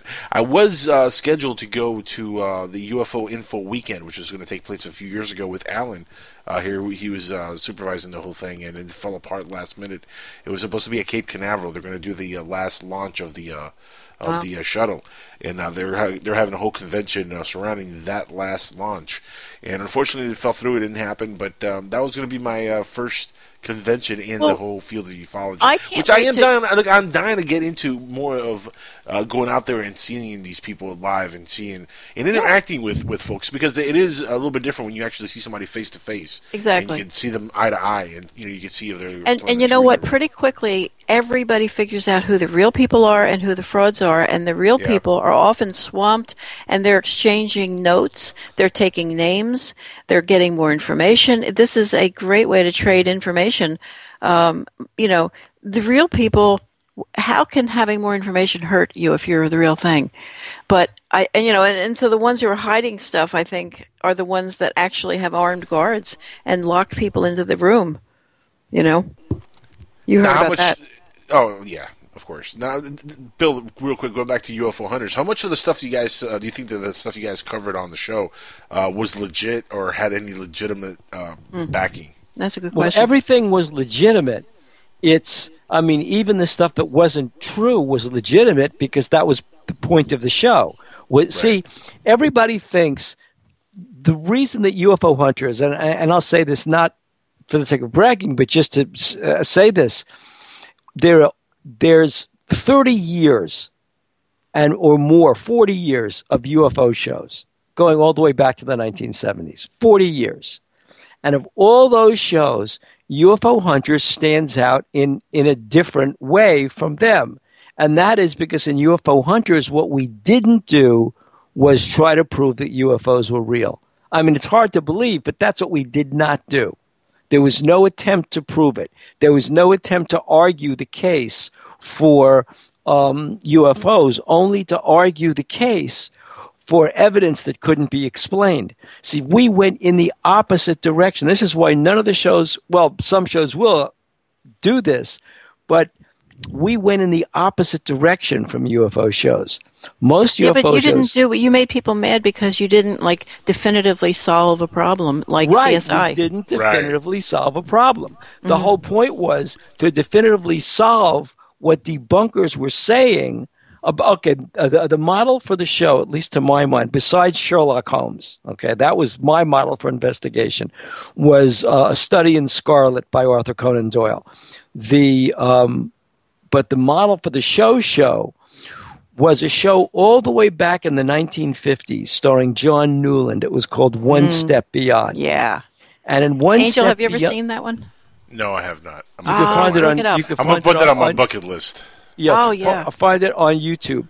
Just In- for the in music. One, in, in one step beyond, when, um, the, the point of the show was a paranormal show. It wasn't UFOs. It was paranormal, but they tried to go through every single conventional explanation for Mm-hmm. what was happening in a paranormal case, and in the very end, the last of the conventional explanations fell apart, and they were left with the unsolvable. And that was the one step beyond, and all the stories were true. And so on UFO They said Hunters, so. Yeah. Yeah. yeah, and so on UFO Hunters, because I wrote a lot of them, one of the things that um, we were doing was that model of going through all the different scenarios for certain kinds of things, and the UFOs that were not real cases, like Maury Island, like um, And that was a mistake because that was the first show. But yeah, that at that point, you know, they they wanted to do this. They wanted to do the series historically, like starting with the earliest, epi, you know, sighting and move up. But that, that they quit that right away. Yeah, but anyway, so so we did the Maury Island. Then this, then the next season we did Aurora, Texas. The um, you know, the Aurora aircraft. yeah, but you district. also uh, you brought new information to the Cash Landrum story. right. You- that was brand I mean, new. You uncovered yeah. you uncovered even the Aurora. Um, you you uncovered new stuff with the Right. with the digging of the well because Pat. Yeah, exactly. In the Aurora case, everybody claimed the case was a big fraud. Never happened. There was no well on the property. Right. There was no this. So we found the real guy, and we found his grandson. he allowed us to dig. We dug the well, so the well was real. At the bottom of the well was aluminum. The aluminum we found did come from before World War II. It was from the 1920s or 1930s, and we found the town historian in nearby Dublin who said that these air that these metal clad balloons by sportsmen were coming down all over the place because their engines were giving out. Well, that's what happened at Aurora, Texas. A metal clad balloon hit the rotating blades of the well pump because it was sucking water up of the well pump. It exploded, sending metal all over the place, but the water wasn't contaminated by it. The old judge had terrible, terrible gout, and his his limbs were swollen up. That's why. And then the well went dry. So the two things were completely different. The well dried up, so they closed the pipes, dug a new well. He had terrible gout from his uh, elbows down to his hands, and so that was why he was swollen. It wasn't from the water. Ouch. And and who was the who was the military man who admitted? I think it was during the the uh, Janet air, uh, airplane thing. He sort of admitted that something. What he admitted right on camera that it was which case it was. Do you remember what I'm talking about? Well, Janet Airlines would have been in Nevada for Area 51. No, but you remember the guy you got Oh, got the you guys Bullhead were- Airport. the Bullhead Air, Bullhead Yeah, City think so. Airport in Arizona. Yeah. I mean, the, the other thing was after the Needles incident in 2008. So we're there. We're in Needles, California. And the closest airport to Needles is Bullhead because it's right near the Four Corners, right in Nevada, and what's Arizona. the Needles incident? Refresh our Well, memories. that's where this kind of artillery shell shaped object did what some witnesses, there were two main witnesses, said was a controlled landing on the banks of the Colorado River. And then um, the whole place was flooded with federal um, personnel right after that. There were a lot of personnel. And the one thing we noticed was that at the Bullhead City Airport, Janet Airline planes were landing. Janet Airlines is the um, CIA owned, the federal government owned airline that transports people back and forth from McCarran Airport to Area 51. Oh, wow, that's interesting. Right? Okay, so we filmed those lines. Then, for Bullhead City, we filmed a Janet Airlines plane landing at the Bullhead City Airport after the Needles crash. And so the airport manager, who was a retired Marine, told us flat out that he never heard of Janet Airlines. They don't land at his airport. He would know if Janet Airlines landed in his airport. He would know if a jet that big would land at the airport. And sure enough, right, right. We had video of a jet landing at Bullhead City Airport, so we caught the guy in a falsehood about Janet Airlines. Basically, I think that show, the show, every case you did, many of the cases are real cases, and you move them forward just a notch. For example, that Japan Airlines thing, which the video, the the visuals in UFO Hunters are amazing at how big a UFO was trailing Japan Airlines. Uh, they were flying, I think, over Antarctica. Basically, they were taking a shortcut. You know, well, it was they, they were were delivering the cir- wine. no, they were taking the circle route over the northwest, over Alaska to go to Japan. It, it, it's the shortest route. It's the circle route, and that's when they picked up this object that was tailing them. Right, and remember, we only need one story to be true, and this this sort of story where all the witnesses are trained people, and Right. stuff's on radar, etc. Yeah. and multiple Well, it, from- it's from like I said, Air Nan- Force it's like I said, Nancy. It's just one percent of, the, of it. It's true. The whole thing is true. And maybe that's And- all you need is one percent of a motor. But by the by, the reason I keep bringing up alternate energy, all these speakers are saying that that's the reason it can't come out, and it has to come out almost like many many holes in the dam or in the dike have to it has to come up little by little because the energy companies all the energy companies run the world the pharmaceuticals this stuff will will hurt their business supposedly Yeah, uh, to what point, though? Because I mean, you would think they will adapt to the technology and they, They would are. start making money. Yeah, they are. with this That's technology. supposedly they whole are point. Yeah. I mean, you would think at some point they're just adapt. In fact, uh, hold on right there. We got to take a quick commercial break. Uh, when we do come back, I know there's been a couple people trying to get into the uh, conversation. I'm going to let you guys Okay. get in. Uh, call in uh, PSN Radio on Skype or 786-245-8127. We'll they be don't right yell back. at me yeah I If, hope if you're going to gonna- yell, yell at me or be nice. Yeah, yeah. Don't yell too loud. You're going to wake up Alan. But we'll I be know. back on Skywatchers Radio with uh, your phone calls if you want to get in and talk to Bill and Nancy in a couple minutes. Stick around.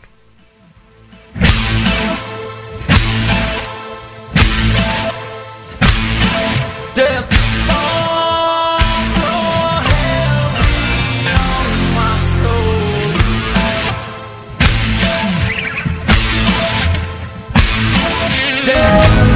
Listen to Podcast UFO at 9 p.m. Eastern Standard Time. That's 1 a.m. UTC GMT each Wednesday evening. We take a look at our fascinating universe in our astronomy segment, and then host Martin Willis interviews guests on topics including UFO sightings, abductions, and cover ups. Guests are noted scientists, sighting witnesses, investigators, and skeptics, and have included Stan Friedman, Leslie Kean, Colby Landrum, Travis Walton, Dr. Seth Shostak, Robert Hastings, David Jacobs, and many more. You can even interact with our guests by joining the chat room live at podcastufo.com. So, see you this Wednesday at 9pm Eastern Standard on the Dark Matter Radio Network. And remember, in the meantime, keep your eyes to the sky. TalkStream Live introduces our first ever iPhone application, Mobile Talk Radio. Imagine having the freedom to take live talk radio with you anywhere you go. You'll be surprised how easy it is to use. So I think what's going on here is that Obama is banking on unemployment falling. Listen to live talk shows 24 hours a day, 7 days a week. TalkStream Live. Now available in the iTunes App Store. Remember, Future Theater can be heard every Monday night at 4 p.m. Pacific Standard Time, 7 p.m. Eastern, with your host, Bill, that's me and Nancy. Hi, Carumba. Birnes, and we are broadcasting live right here on the Dark Matter Radio Network. Breaking the walls down. This is radio. This is what people want.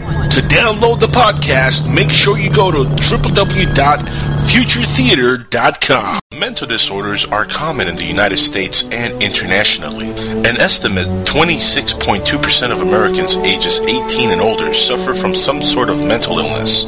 Now, this figure translates to 57.7 million people who suffer from some sort of mental breakdown. If you find yourself laying in bed on a Sunday night hearing voices while you're trying to sleep, well, it might not be that demonic being from another dimension trying to kill you where you sleep. Might just be your mental illness starting to kick in.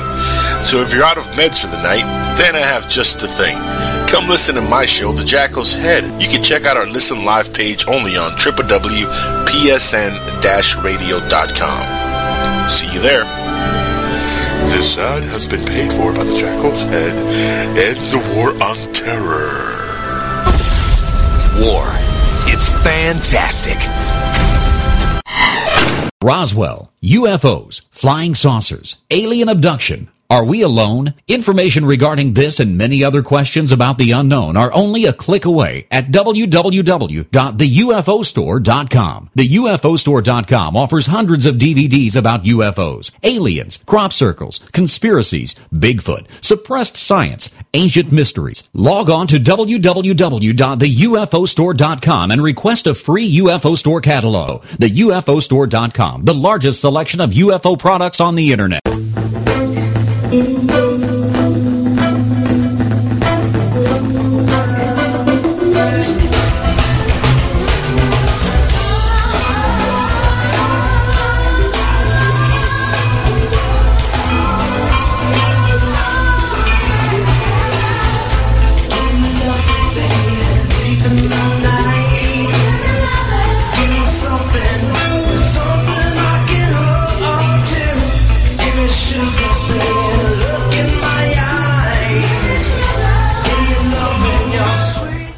right, everybody, welcome back to Skywatchers Radio for the last segment of the evening here with Bill and Nancy Birnes.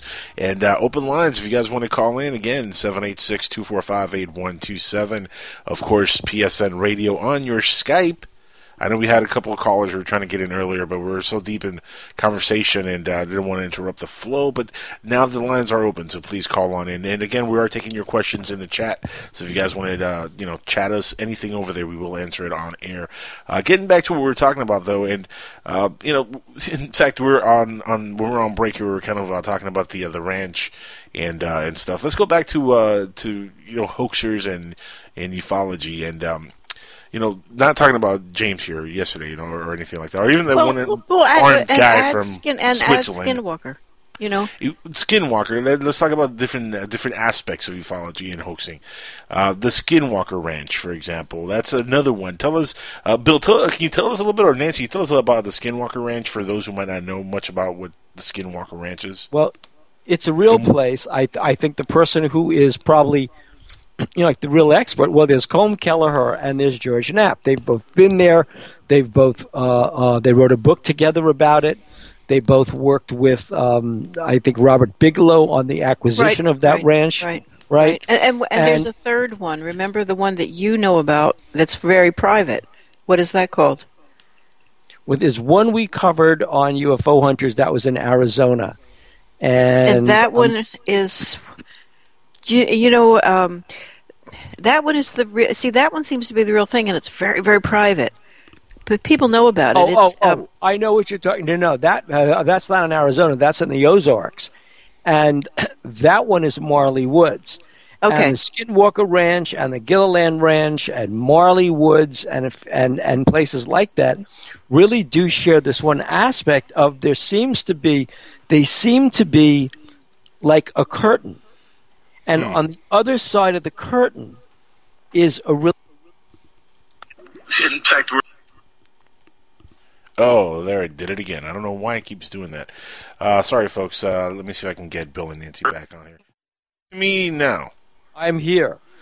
Yeah, we, we took a call there. Uh, Dan uh, Harmon called in. Sorry, Dan. I don't know what ha- why Skype is doing that, but when you take a call for some reason, it's doing that. Let me add him because he, he definitely wants to get uh, something off his chest here. Uh, But before I, I get him on the line, uh, Bill, finish your thought, and I'll get Dan on the line here. Well, no. All I'm saying is that in in these three places, they really do act like curtains between our dimension and somewhere else, and the physical trace evidence is enormous, Mhm. proving that these things are real, and the photographs are enormous, are, are Yeah. just incredible. So, can you also call them stargates? well. People have talked about stargates. I keep thinking that they're kind of like curtains to another dimension. So call them stargates because that was the movie. But on, but they're but they're also curtains that are separating two kinds of dimensions, and you don't want to go into their dimension. They yeah, come who- into who's ours. the who's the guy from Marley Woods that you interviewed? Ted Phillips. Okay, we, we should have him on the show. Now, here's the thing, because he seems like completely legit. He was a skeptic when this all started, but so many of these stories remind me of the Amityville horror. Somebody buys a property, they don't know what the heck they're going to do with it, so they make up a story that you know they're seeing stuff on their property, and suddenly you know their property is a uh, tourist attraction. Well, right, Right? that's what happened with Amityville. But Marley my, Woods my is just question, the opposite. But hold on, my question is though, Bill and Nancy, uh, with all these properties that are springing up, isn't it kind of um, convenient to have a little ranch or something like this where people could come out and you can make money off of it, and you could set up maybe props or things to happen to have people believe they're seeing something, they're having a sighting. Well, I, I kind of wish you, Angel, if you have the time and energy, and, and we might try it ourselves. We were talking about it tonight. I think we should all go to this ranch. oh, sad- I'm I'm totally down. for this, by the Sadly, way. you know, you're gonna you could come back really like feeling like I was right. It's not, or or you could take a walk on the wild side, and you know, I mean, I'll tell you what. Look, I'll tell you what, Nancy. I'm actually very, very interested in checking out uh, James's ranch.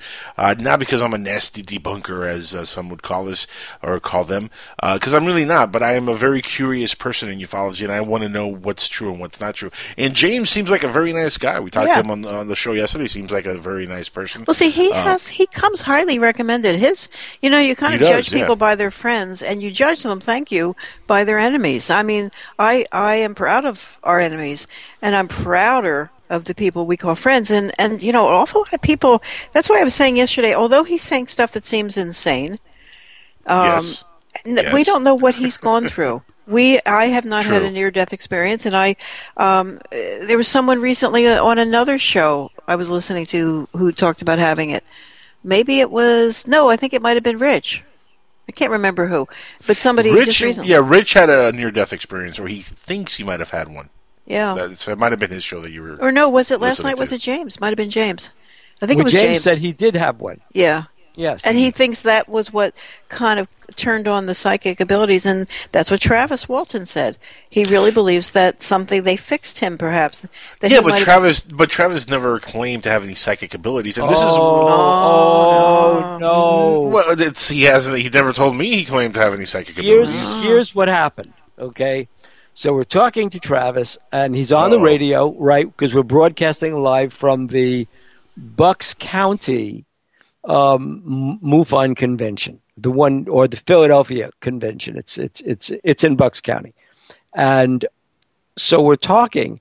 And um, John Ventre and I get this panel together with Pat Uskert and Travis Walton and uh, Antonio Paris and Anthony Sanchez, a few other people.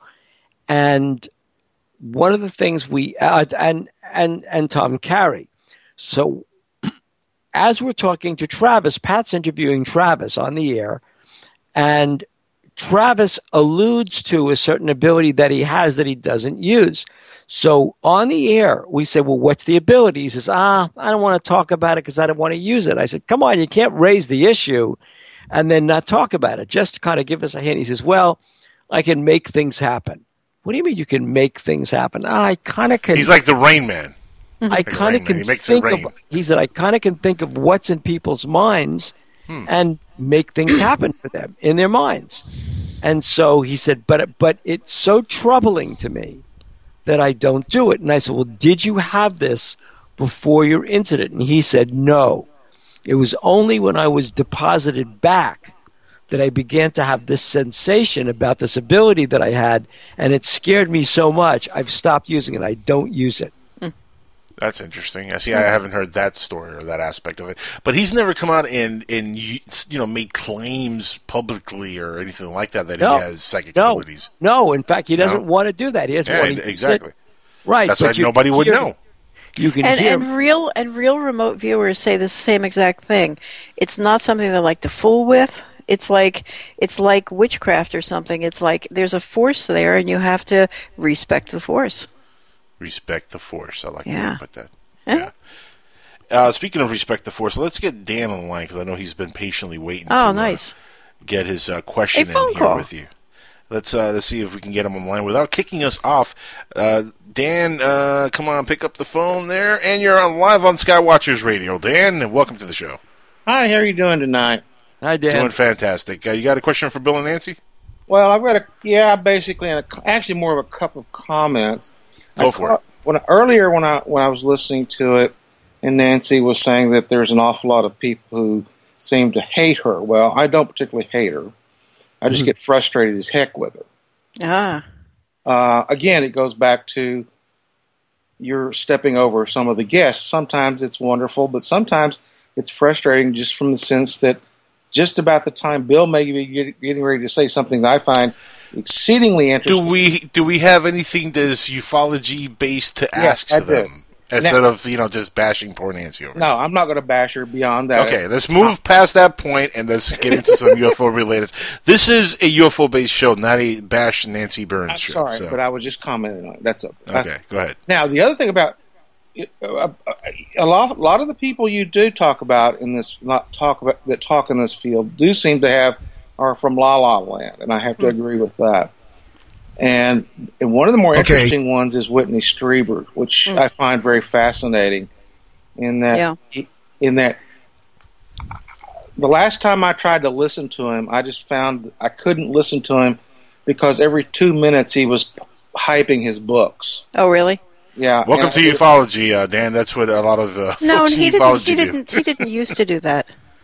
No, I mean when I first started listening to him uh, back when he was on Art Bell and uh, early George Noory stuff. I mean he was he came across as you know a lot more credible. Now you know, and I think a lot of these people is the problem is that they tell these stories that and, and, and, and they may or may not be true, but if you tell them enough times, the fiction and the reality tend to blend together. Yeah, except So- here's the th- here's the thing, and uh, let me interrupt you to kind of say this. That's okay. Go ahead. I'm you know, I'm open. And in fact, you know what? I know that you will, you're going to end up being one of one of my firmest fans. I I can sense it. I can feel it. Um, but anyway, He's going to be leading the charge in the uh, yeah, parade I mean, Nancy I, I, I yes. have. Uh, once you get to know me, you'll you'll you'll be you'll be okay. But here's the thing: I spoke with Whitley at a party um, for a while, a long time, and when you talk to him, and he's not, you know, he's not trying to sell his books. He is so shockingly smart, and he has he has had experiences and or he makes stuff up. I don't know. He is a writer. But if you look into the internet if you go some do some deep googling you will find out that he has a very very very strange background. And before he wrote even wolfen he wrote some horrible serial killer type books and stuff Hmm. he well, has hunger. No, one one is called Billy. Look it up. Oh, right, right. I'm right. right and so and people who have really looked into this people who are conspiracy theorists believe that he was one of the kids who was used in experiments and stuff because his father was involved you know how sometimes parents have to give their kids over uh, we have seen we have seen evidence of this so he has a very interesting history.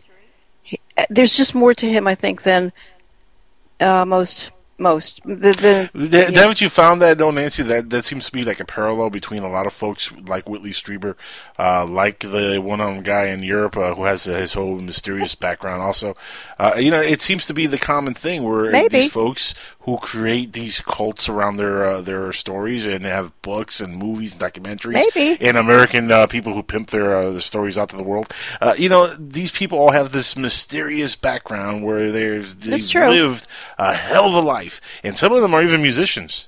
And they True. failed at it, so then they get into the UFO field and they get a little fame, and next thing you know, they're pumping out music CDs and trying to put their music out there. Dan, we're almost out of time here, and uh, you know I hate to cut cut you off there, but uh, any of the last questions or thoughts you want to leave uh, Bill and Um, Nancy here with? my only concern, and I have, and I have, a f everybody there has expressed this concern about where this field is going. I, I've been following it for some years now, and I have to agree, it has sort of gotten mushy, and Yeah. a lot of there's a lot of cruft in it that uh, it's hard to differentiate sometimes. And I wish we could just get back to to what what finding out whether this is real or not. That's the issue. Well, I mean, well, here's here's the only thing that I can tell you. If you look at all the extrinsic evidence, it's absolutely real. It doesn't mean that every case is real. It just means that there is a phenomenon that's real. We don't know why the phenomenon is real or why we have an explanation for it. But when you see how various aspects of the field, like archaeology, like um, aspects of um, psychology, neuropsychology, um, and and history, and and the history of documents. When you see all this surrounding the testimony of a lot of people, then you have to say to yourself, well, obviously there is a phenomenon here that is real because there's evidence that attests to it. What the phenomenon Right. is and why the phenomenon is, that's the mystery, but not that there is a phenomenon. Look, when you have President Harry Truman, President John F. Kennedy, President Ronald Reagan, President Jimmy Carter, President Jerry Ford, all saying the same thing about UFOs. They're real, they should be investigated. And even people like George Bush and Vice President Cheney, um, Vice President Cheney saying that if I received the UFO briefing, it would have been classified, so I can't talk about it. Right. Mhm. Very subtle, when you by look the way. at that, yeah, Yeah. when you look at that, or when you look at that, you know the phenomenon's real. The the question is, who knows the why and the wherefore? Right. Yeah, that's all. Well, at this point, there really is no debate that there is a phenomenon going on, uh, even if it's all in our mind. uh, Well, is what do you what do you going guys think all of John Lear, for example? Um, well, who wants to take that one first? Not See, see, I think there might be some truth to what he's saying. I think Yeah, so do I. early in when he first started, I think he was telling some truths. Um, it just seems like it. And if you look at his old stuff, again, we, we covered him in UFO magazine. I found him very compelling. N- not almost like a person who's telling the truth, knowing nobody's going to believe him. Yeah. Right. Well, one of I'll just leave. I'll, I'll have one thing to say, and then I will leave you and enjoy and and, and have, saying I have enjoyed the tonight's show a great Oh. Uh, I actually God bless you. You're the one. All right. actually uh, back in the mid 50s, around 52 or 53, uh, one night my parents and my brother and I actually had an encounter outside of uh, Sherman, Texas, and and that's where it sort of got me involved into thinking about all this stuff over the years. And for for a good 50 years, I have not talked about it because there's just no nothing to be gained from it, and people look at you sort of pretty weird at times. Well, can, can you tell us what happened? Well, we were driving home from my uh, grand great aunt and uncle's house out of, outside of a little town called uh, Van Alstyne, Texas, and we were just it was probably about eight or nine o'clock because we had to be back into Sherman, Texas. That Guys, I, I, I hate to cut you off, but we're almost completely Yeah. out of time. And Uh, I know this is this is going to go for more than two or three no, minutes. I no, no, it'll be finished. But my father pulled over to the side of the road and stopped on a country road. Says, "There's an Make it quick. airplane airplane landing in that field over there," and we stopped and just And it was a UFO. and it came down about looked like 50 to 100 feet and just stood there changed colors a couple of times and then sort of slowly rose and took off again and there was no sound it was just a light period A light. Dan, thank you for calling in, guys. We have to cut him off. Uh, we and got to go. We got to we go. do. That's why we do this business. That's why we do what we do. Got to go, guys. Listen, uh, speaking of John Lear, guess what? He's going to be on Dark Matter Radio Network next on Hyperspace. So everybody, please stay tuned Whoa. for John Lear on the Dark Matter Radio Network. For uh, my co-host Alan, for Bill and Nancy Birnes, great guest. Thank you uh, for being on the show tonight. By the way, Sure, our pleasure. Thank especially you last minute. us. For our overlord, Mr. Keith Rowland, I am Angel Espino. This is Skywatchers Radio, and we will be back next week. Same Skywatcher channel, same Skywatcher time. Stay tuned for more Dark Matter Radio Network and PSN. Goodbye, goodbye, everybody.